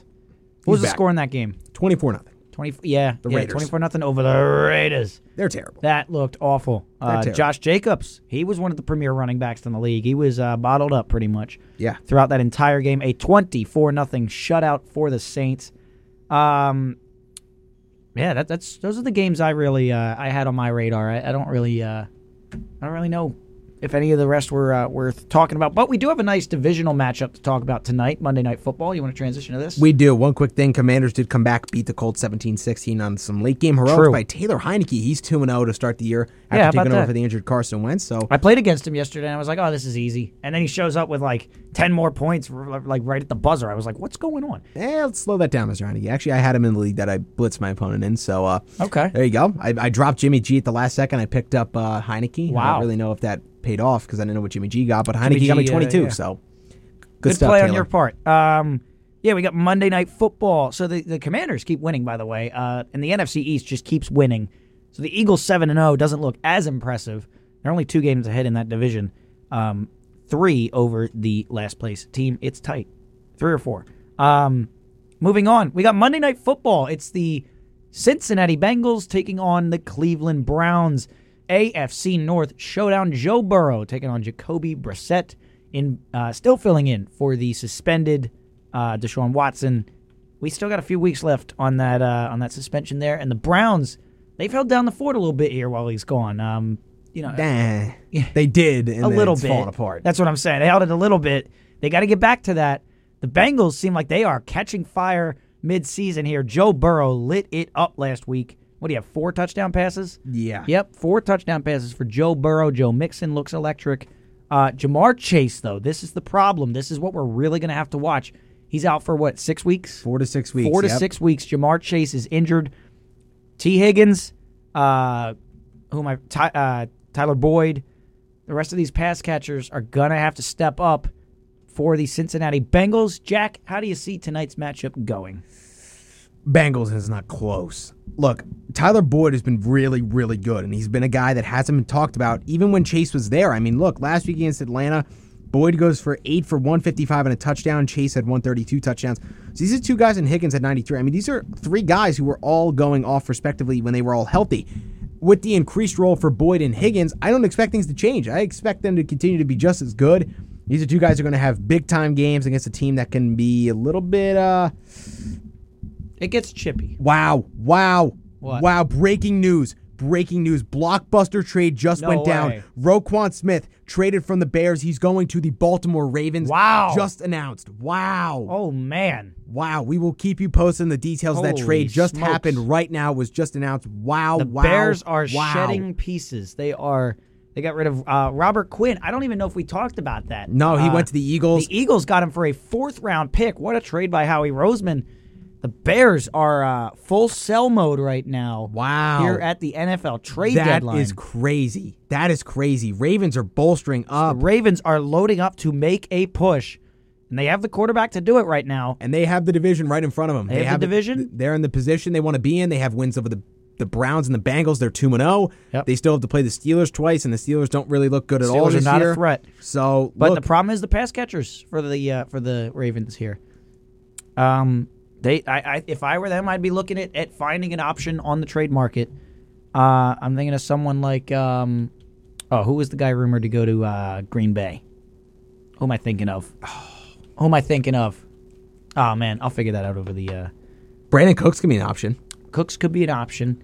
Um, Uh, I was thinking of Claypool. yeah, Chase Steelers said they might not trade him anymore. Well, they Never get a know. good enough offer. Yeah, it's true. Uh, but I mean, the Steelers pass catchers, it's a disaster. Why, Apparently are, why Jordan are you Davis- not throwing to uh, What'd you say? Pickens more. But uh, real Why quick, are- why are you not apparently throwing to Jordan, Diontae? Is I don't Jordan Davis understand. out 46 weeks? Jordan Davis, he left the game injured yesterday, and uh, yeah, he, he will miss four to six weeks. With Okay, uh, a apparently, leg injury. wow, wow, the Bears get fleeced, fleeced. Second, uh, uh, supposedly, I, I take this with a grain of salt because it's from NFLTradeRumors.co on Twitter. So, Ro- Roquan Smith to the Ravens. Bears get a second round pick and a fifth round pick. Are you wow. kidding me? How did Howie not pull that one off? He tried to add him to the uh, the Quinn deal, I think. Uh, man, that is uh, the Bears just traded away two big pieces, got zero first round picks. This is The Eagles are also in talks with the Saints, reportedly about Alvin Kamara. His performance yesterday only drove up the price. Saints reportedly want their first round pick back from the Birds.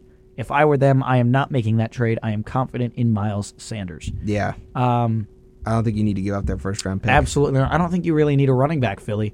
Uh, I, that's just not the position I would. Uh, Plus, you're seven look zero. I mean, Yeah. it's like, do you really need to get Kamara? That would make you No. pretty cheat code on offense. But yeah, interesting stuff. Interesting stuff. One more final thing. Elijah Moore at the whole, you know, him maybe getting traded, the playing time thing. He was asked after the game yesterday after their loss to New England. You know, what's your chemistry like with Zach Wilson? He's like, I don't know, man. I don't get thrown the ball. I saw that. I was like, My dang. goodness. He is just coming out right and saying it to the media, man. It's not like he's not dancing around anymore. He is just going, And that's usually a player's him. ticket out of the city. Yep, yeah, that that's a way to get yourself traded or released. So, uh, One more note: uh, it- rather than the Kamara thing, I would uh, look for the Eagles to trade a very late round pick uh, for Cam Akers. Would be my preferred option. ah, interesting. You have a duo of Sanders and Akers, and it doesn't cost you. I think that's the better way to go than giving up a pretty penny for Alvin Kamara. So, just something to watch as the trade deadline approaches. What day is that? Uh, Tuesday. Yeah, tomorrow. Yeah. So, Yep, confirmed. Second and fifth round pick going to Chicago. Wow. Roquan Smith. how about the Ravens? Unbelievable. Ravens pull off a big time move, bolstering up. Incredible. Uh, that will do it for our NFL discussion. Though we're going to move to hockey a little bit uh, before our second break, and we'll wrap up that discussion on the flip side. Mitch, we're still in the early going, but man, a lot of good things. How about the Flyers? you know, we're going to run through the standings here real quick, talk about some of the big headlines. Look, got to talk about the Atlantic Division. You can't brush over without talking about the Boston Bruins. Through the first nine games, they're 8 and 1. New head coach Jim Montgomery came over from Dallas in the offseason. Clearly, what he's been instilling in this group has been working to a T so far. David Krejci came back after taking a year off playing over in the Czech, uh, you know, professional league, comes back to the NHL, was the longtime Bruin. Uh, Patrice Bergeron looks still looks really good. Brad Marchand is just returning from injury. He's only played a couple games, but scored two goals in their big win over the Red Wings. Matt Grzelcyk is back well in advance, but they're doing this all without some of those guys. You know, with Marchand and Grzelcyk still, you know, just making their way back. Charlie McAvoy is still out for Boston. We talked about McAvoy. I don't think you're a big McAvoy fan, right? I do not like Charlie McAvoy. what I thought. Uh, yeah, Boston, they have been dominant. Can they be a cup contender so far through nine games? They have looked as dominant as any team in the National Hockey League has. Florida follows at 5 3 and 1. I don't really like what I've seen from the Panthers. I mean, they've been good, but they've only had a plus one goal differential. It's been really up and down. Defense looks shaky. Goaltending, I think they might try to unload that big contract of Bobrovsky, make Spencer Knight the starter. I don't know. I don't know. Interesting times ahead at Florida, but that Matt Tkachuk trade looks good in terms of Tkachuk's production. Uh, but Huberdeau and Weegar have been just as good for Calgary. We'll get to the Flames a little bit. Buffalo looks really good though. They're five and three. The Youngs, you know, studs. Uh, two, you know, number one overall draft picks on the back end with Rasmus Dahlin and Owen Power. Dahlin started the year with a six-game point streak. Sabres look really good. They had a battle back to beat Chicago in overtime in their last one out four to three, and a winner from Victor Olofsson, who's I think got six goals to start the year. Uh, let me go. Let me double check that real quick. Uh, maybe I don't know. Let's see. Can we find it? They played two days ago. Yes, they did. And he does have six goals on the year. I was proven correct. It was a power play goal to win in overtime. Dahlin, another assist.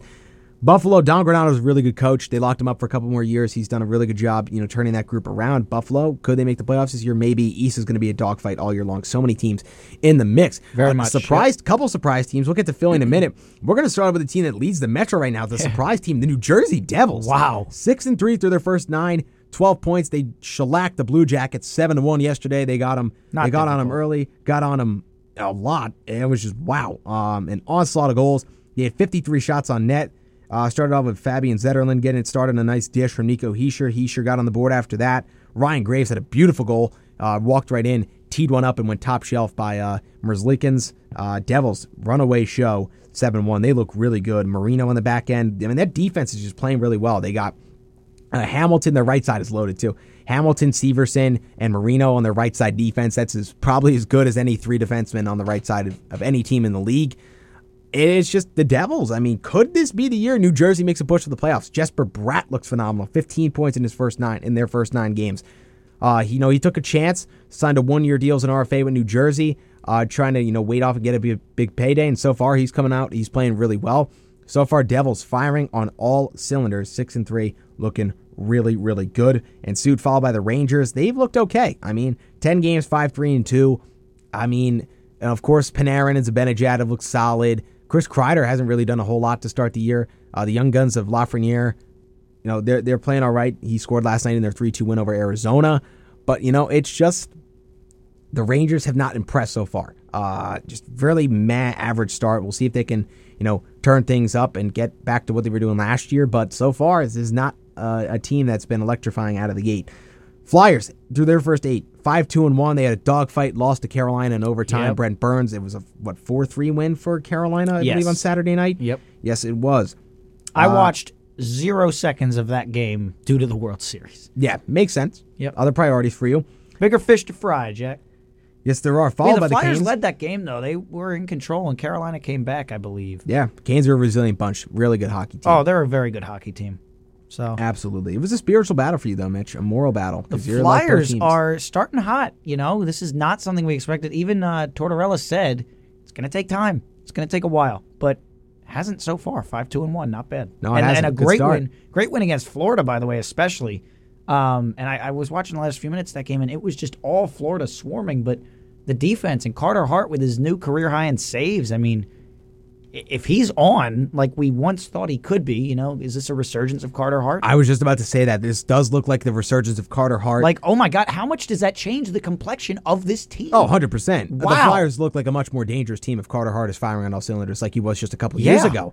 Uh, but, you know, we'll have to see if that lasts uh, throughout, you know, the entirety of the season. It's a long year. We're only eight games in. Oh, so yeah, far, we're barely. Carter Hart. We're 10% uh, there. yeah, we're 10% there. So Carter Hart has looked really, really good. We do have to step aside for our final break of today's show. When we come back, we will wrap up our NHL discussion and shift gears into college football to wrap up today's edition of Heavy Hitters. Once again, thank you, everybody, for tuning in. We will be back after our final break here on the radio voice of Kutztown University. Yeah, you are. Welcome back to Heavy Hitters. Mitchell Smedley, Jack Heim here on your Monday afternoon, keeping with the news theme here. Uh, we have a, uh, a report from a source that the LA Rams have made an official offer for Broncos star pass rusher Bradley Chubb. That does not mean a deal has gone through, but usually when you make an official offer, I'd assume that's been talked about before, right, Jack? So, uh, looks like Bradley Chubb could be heading to Los Angeles. Any other uh, any other trade deadline news? Not that I'm. I was looking for that. Not that I can see. Uh, we are. Twenty four know, hours away. Yeah, 24 hours away from the deadline. All It four is- NFC te- NFC East teams should be making deals. By the way, I mean, Yeah, I mean, look, all here. these teams could bolster uh, and try to get themselves ready for the playoffs. I don't know what. I don't think that's the Giants' approach. I think they're just going to take it as it comes this year. Mm-hmm. Uh, you know, it's been earlier than expected the success. Uh, you know, with this team, but certainly it's a good thing. Uh, and we'll see how they can certainly build on that. You know, before the impending deadline and going into the rest of this year and going into next year, we'll see how that goes. Howie Roseman always gets deals done uh, that we don't really see coming. He he has a way of doing that. He, the Jay Ajayi trade in 2017 really made this a three headed monster that dominated and, and got the Eagles to the Super Bowl even without Carson Wentz. And then 2018, the Golden Tate trade looked like a bust until he got caught the game winning touchdown against the Bears uh, in the uh, wild card round, right? The Bears. wild card round of the playoffs. So, Howie Roseman, I'm looking at you. Uh, got the Robert Quinn deal done, but we all know Howie. There is definitely more to come in the next 24 hours. Well, we will go back into our NHL discussion. A couple more teams you want to pinpoint. The Detroit Red Wings so far, so in the second wild card spot, just eight games in again. Take it with a grain of salt. It's so early in the year. Yep. So many things can change, but they're off to a good start, 4 2 and 2. Headlined by new acquisition, they got goalie Ville Husso from the Blues. So far, he's off to a solid start for them. Uh, he has been having a 3 1 1 record, 2 4 goals against, 926 save percentage, and a shutout. Also, defenseman Olli Maatta, former Penguin. Uh, he's come over. He's got five points so far, one goal, four assists. So good offensive contributions for him. Uh, and new newcomer forwards Dominik Kubalik from the Blackhawks and David Perron also from St. Excuse me, St. Louis Kubalik Four goals, seven assists for 11 points Perron, four goals, one assist. He's got five, but he's already netted four, so that's good. You know, caveat is, you know, Detroit's had a favorable schedule in the early going. Things will get tougher, but so far, so good from the Wings. My New York Islanders, they started two and four, but they've won three in a row against the likes of the Rangers, Hurricanes, and Avalanche. Not three very bad. impressive Wow. wins for the Isles. They looked really good. They've scored three, six, and five goals in those games. Offense has been buzzing. Matt Barzal has been electric. He has been electric to watch, flying around the zone, setting up his teammates. Uh, just it's been incredible. Uh, this team's really done a good job of bouncing back after a tough start. Five and four.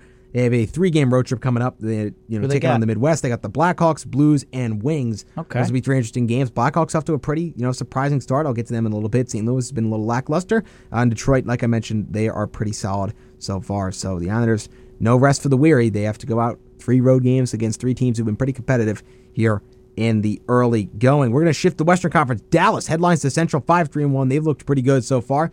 Uh, you know, playing pretty solid. Net mining's been good. Jake Oettinger was playing really well. Got hurt, you know, in a weekend game against the Rangers. Hope he's okay. Nothing serious. Jets 5 3 1. They fell last night to Vegas 2 1. Connor Hellebuyck continues to be a really solid, you know, goaltender. Made some phenomenal saves to keep that game even close. Get them a point to send it to overtime. So, 5 3 and 1. Only plus one goal differential. We'll see how that monitors. I only bring up goal differential. It's a very important point because you can be, you know, a couple games over 500, but, you know, if your goal differential is hovering around zero, it can show for room for regression. So it's just an interesting point to monitor early in the season how these teams are starting. Blackhawks 4 3 and 2, 10 points. Again, their goal differential is at zero. They've been playing pretty much average hockey, and their record kind of resembles that. Yep. So. Hawks, though, they were figured to be a team that could be contending for the number one overall pick. So far, uh, it's been much more, much better than that. Andreas Athanasiou, by the way, scored a filthy goal yesterday against the Wild. Whew, breakaway, does a couple little dekes, and you know roofs the backhander by Marc Andre Fleury, the former Blackhawks goalie. So uh, he did get the last laugh though, waving to Kane and Toews after made saves on both of them in the shootout. Wild won that one four to three. Matt Boldy, hot star from Minnesota, seven points in his last nine games, couple of goals yesterday. So Matt Boldy train continues to roll for Minnesota. Kirill Kaprizov, Kirill the Thrill, uh, such an impressive player for Minnesota. So much going on here in the early year. We're gonna go to Vegas, who I mentioned from that Winnipeg game. They're eight and two, plus 15 goal differential. Logan Thompson has been, woo, uh, young goalie. He's been making some noise here early in the season. Um, he has gotten so far a 4 and 2 record, 169 goals against, 943 save percentage, and two shutouts. So good start for Mr. Thompson. And uh, he's really been a surprise story that's, I think, allowed Vegas to be so good in the early going. Jack Eichel is all the way back. He scored a filthy OT winner yesterday, flying around the zone, barely kept in at the point before cutting with a power move to the front of the net and tucking it in by Hellebuyck with just 6.1 to go and OT and win it for the Knights. I was watching that with my cousin on FaceTime last night. We were both like, wow, Jack Eichel, he's back. He is so filthy. Uh, and such a great player to watch when he is fully healthy and fully on. So Vegas, they look all the way back. They're 8 and 2 uh, so far. They look merely unstoppable. And that environment, I mean, it's the 10th game of the year, and that arena was essentially sold out. There were Knights fans everywhere.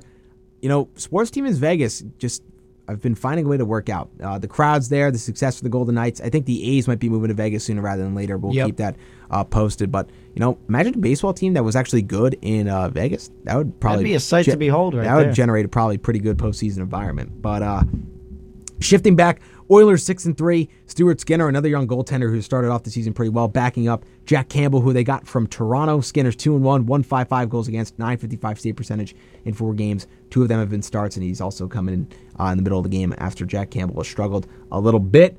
Cracking their four four and two average, but you know I want to talk about another Pacific team, Calgary. This is a team who was one of the best in the West last year. To a burning ring of fire. Yeah, the Flames. Uh, they are on fire. This is a team who was really good last year. They only got better in the offseason. They lost Johnny Gaudreau to the Blue Jackets, but uh, I think it's for the better uh, with in terms of the attitude and culture aspect that, you know, Gaudreau brings. They got Nazem Kadri in free agency. They traded for Huberdeau and Weegar. They have good defense, good goaltending, and plenty of forwards who can make impacts up front. One of the best teams in the West. I would not be surprised if this team won the Western Conference in terms of the regular season point title uh, and hold that number one seed. I mean, this Calgary team is loaded from top to bottom. And of course, they have a really good coach, Daryl Sutter, who's won a couple of cups with another Pacific Division team, the LA Kings. Uh, LA, it's uh, you know, it's been a bit of a struggle. They're five and five. It's been man minus five goal differential. They had a good win against the Leafs on Saturday night. You know, how could I forget to talk about Toronto? Before I move from the Kings to the Leafs, I do have a quick message from the KU Notebook. Attention, KU community. Join the LGBTQ plus resource center for a weekly LGBTQ plus book club. An author who is part of the LGBTQ plus community, as well as a themed book, will be selected to be enjoyed and discussed as a club. The LGBTQ plus book club meets every Tuesday from 2 to 3 p.m. in the Boxwood House. We hope to see you there. This message of community interest brought to you by the radio voice of Good University. KUR, welcome back to Heavy Hitters, everybody. Wrapping up our hockey discussion. The Toronto Maple Leafs, they're 4 4 and 2. They were one of the best in the East last year. Fell in seven games in the playoffs to the Tampa Bay Lightning, who went on to the Stanley Cup final for the third year in a row. Fell to Colorado, and that's how the story was. Look, Toronto's 4 4 and 2. They don't really play an imposing type of hockey. They're not physical, they're not gritty. Uh, a lot of their forwards don't really play excellent defense. It's been a struggle. Uh, that's funny. There's an avid Leaf fan, Steve Dangle, on YouTube. He makes you know reactions. Uh, he's also, I think, involved with TSN, one of the major hockey networks up in Canada. But he makes uh, this thing called LFR, and it's just a reaction to every game that the Leafs play. Uh, and I was watching the one against the Sharks, their 4 3 OT lost a couple games ago. Uh, and he was just ranting about this team. There's no toughness, no grit, and, uh, you know, not a lot of convincing hockey. Matthewson played great, so Leafs could be in a little bit of trouble in the early going. 4 4 and 2 through their first 10. Anything you want As to add? Josh Toot would say, it's only game 10. it's only, it's only, it's only game 10. It's only game 10. The Leafs have time. They they were in the conference final for a reason. Give it time to mesh and gel a little bit. Start of No. the season. no, no, they lost in the first round.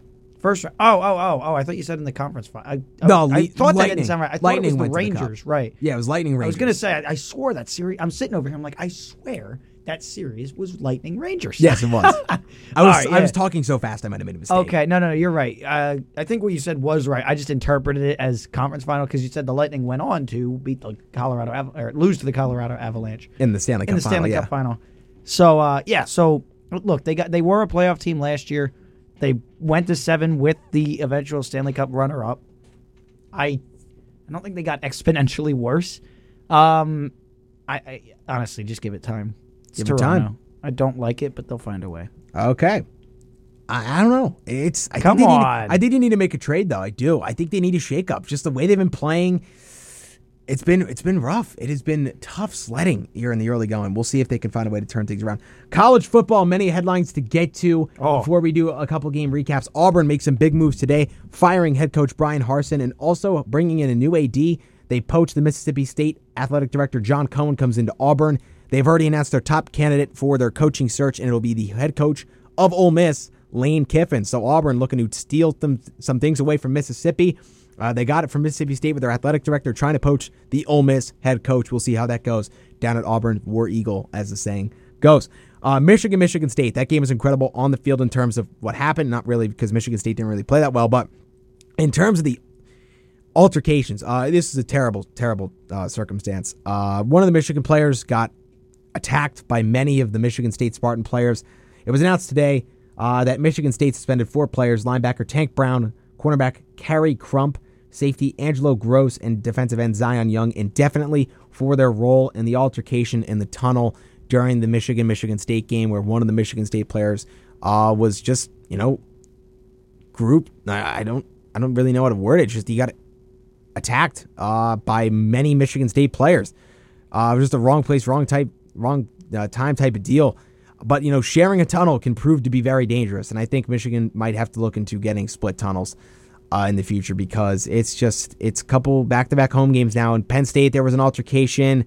Now it's this week, and they're rivals. It's bitter. It's going to be chippy. We understand all that, you know, the fun stuff about rivalries. But look, players are in danger here. Like this is getting very serious. Players are getting attacked. Uh, you know, punches being thrown.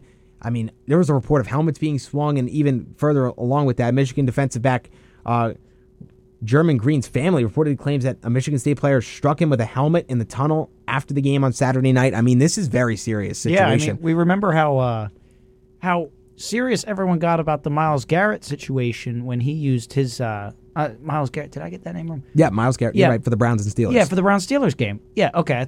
For some reason, I was like, no, it's not Myles Garrett. Uh, Myles Garrett when he swung his helmet at uh, oh, who was that backup? Mason Uh, Rudolph. Mason Rudolph. Yeah. Man, names are escaping me today. But everyone, I mean, even people that don't watch football were up in arms about the Myles Garrett situation that he used his helmet as a weapon. Uh, and and if this is true that that occurred here in the uh, in the tunnel in Michigan, that that's going to have to be really, really, really serious consequences Uh, you just can't have that, especially the four on one situation you're talking about. Yeah, Like, it was is- there was a bunch more Michigan State players, but I think only these four were the main to get involved. Look, I mean, they made the right move suspending these guys indefinitely. Of course, the investigation has to happen, and we'll see what you know what transpired fully. But look, this is a messy, messy situation, and it's not a good look for the Big Ten. It's not a good look for either of these schools, you know, particularly Michigan State. But look, I mean, this just cannot happen. Look, I understand you can be frustrated. It's been a rough season for the Spartans after their really successful year last year, but look, there's, there's a point where you draw the line, and this is way, way past that line. Awful situation. We'll see how everything gets worked out, but this is just the early goings of the headlines that have been coming out about everything that happened in that game with the off field stuff. So, real quick before we wrap up, we're going to quickly touch upon Ohio State, Penn State. Ah, I would have loved have to have to? time to go into more, but we will save it. We will talk about a couple more games on Wednesday before we preview. Penn State was Week in this for a long time, Jack. They were, and then the Sean Clifford experience happened in the fourth quarter. He needs to be off the team. Three I interceptions. Can't do it anymore. Four turnovers, three interceptions, and a fumble. One going for a pick six. I am really going to try to say this name. Defensive lineman for Ohio State, JT Tuimoloau. I think that's how you say it. JT Tuimoloau. Uh, pick six, fumble recovery. He had his name stamped all over this one. Uh, incredible game for him. CJ Stroud goes for 354 and a touchdown. Gross. TreVeyon Henderson gets a couple of rushing touchdowns for the Buckeyes. Gross. The fourth quarter was really where it was all decided. it went in the favor of Ohio State. it. Look, it this would is a- also help if we could make a field goal on the first try, please. It was a 16-14 Buckeye lead going into the fourth quarter. I know. And then it got away. Penn State was right there And then it got away. because of Sean Clifford. Miyan Williams did leave the game It hurt wouldn't though have for the Buckeyes. 16-14 if we don't throw two picks on the opening drive. yeah, but look. What do I I, mean, it's know? rough. What do I know, James? It's rough. It's rough. But you know, one positive look. If you if you're trying to game plan for Ohio State in the future, Penn State did a really good job of shutting down Ohio State's screen game in this one. Every time they try Ohio State tried to throw a wide receiver screen, Penn State was all over it. Yeah. I mean, they were all over it. Who had the uh, back-breaking touchdown run? Henderson? Yeah, I think so. Yeah. Yeah, that was we, that was as we were walking out of the Halloween event here for, uh, for KUR, and I Yeah, it made it 37-24. and that that was the back-breaking play, and it just you know it wasn't going to happen after that. But so so frustrating, Jack. They Yeah. were right there. six and two. Look, the only bright side of the thing is, is that you have a pretty favorable schedule the rest of the way. Oh, who cares? Penn State could win out. They could go ten and two. Um, obviously not what they're looking for. The expectation is to be very, really competitive with Michigan and Ohio State. Those are the only two we care about. non-competitive Those against are the Michigan. two games that we care about. non-competitive against Michigan. Were competitive against Ohio State and had a chance to win it at home, and it slipped through their fingers because uh, Mr. Sean Clifford is, uh, yeah, Sean Clifford is no bueno. It was right there. I Is- just need him off my team. Please graduate, sir. Done. Done. Bring me Allar. Done. Moving on. It's the Monday meltdown. Monday meltdown. Sean Clifford. Sean Uh, Clifford, he's just not good. He's not a good. He's objectively a bad quarterback. He is not good. Well, that will do it for today's show. Once again, once again, thank everybody for tuning in to another edition of Heavy Hitters right here on the radio voice of Kutztown University, KUR Kutztown. When we come back on Wednesday, full reactions for games Phillies, three and four of the World Series. Let's we will go, preview. Phils! We will preview NFL Week Nine, preview some college football Week Ten, and get into some more of the heavy hitting NHL breaking news. Once again, thank you everybody for tuning in. Uh, once again, as always, you know, throw some recommendations in the show at Heavy Hitters KUR. Check out the Instagram page. Uh, you know, if you want anything to be talked about more in the show, there is the place to have it. And happen. stick around for Linda. And listen, uh, yeah, sticking around for a Halloween special. Listen with Linda coming your way next right here on the radio voice of Kutztown University, KUR. Got you.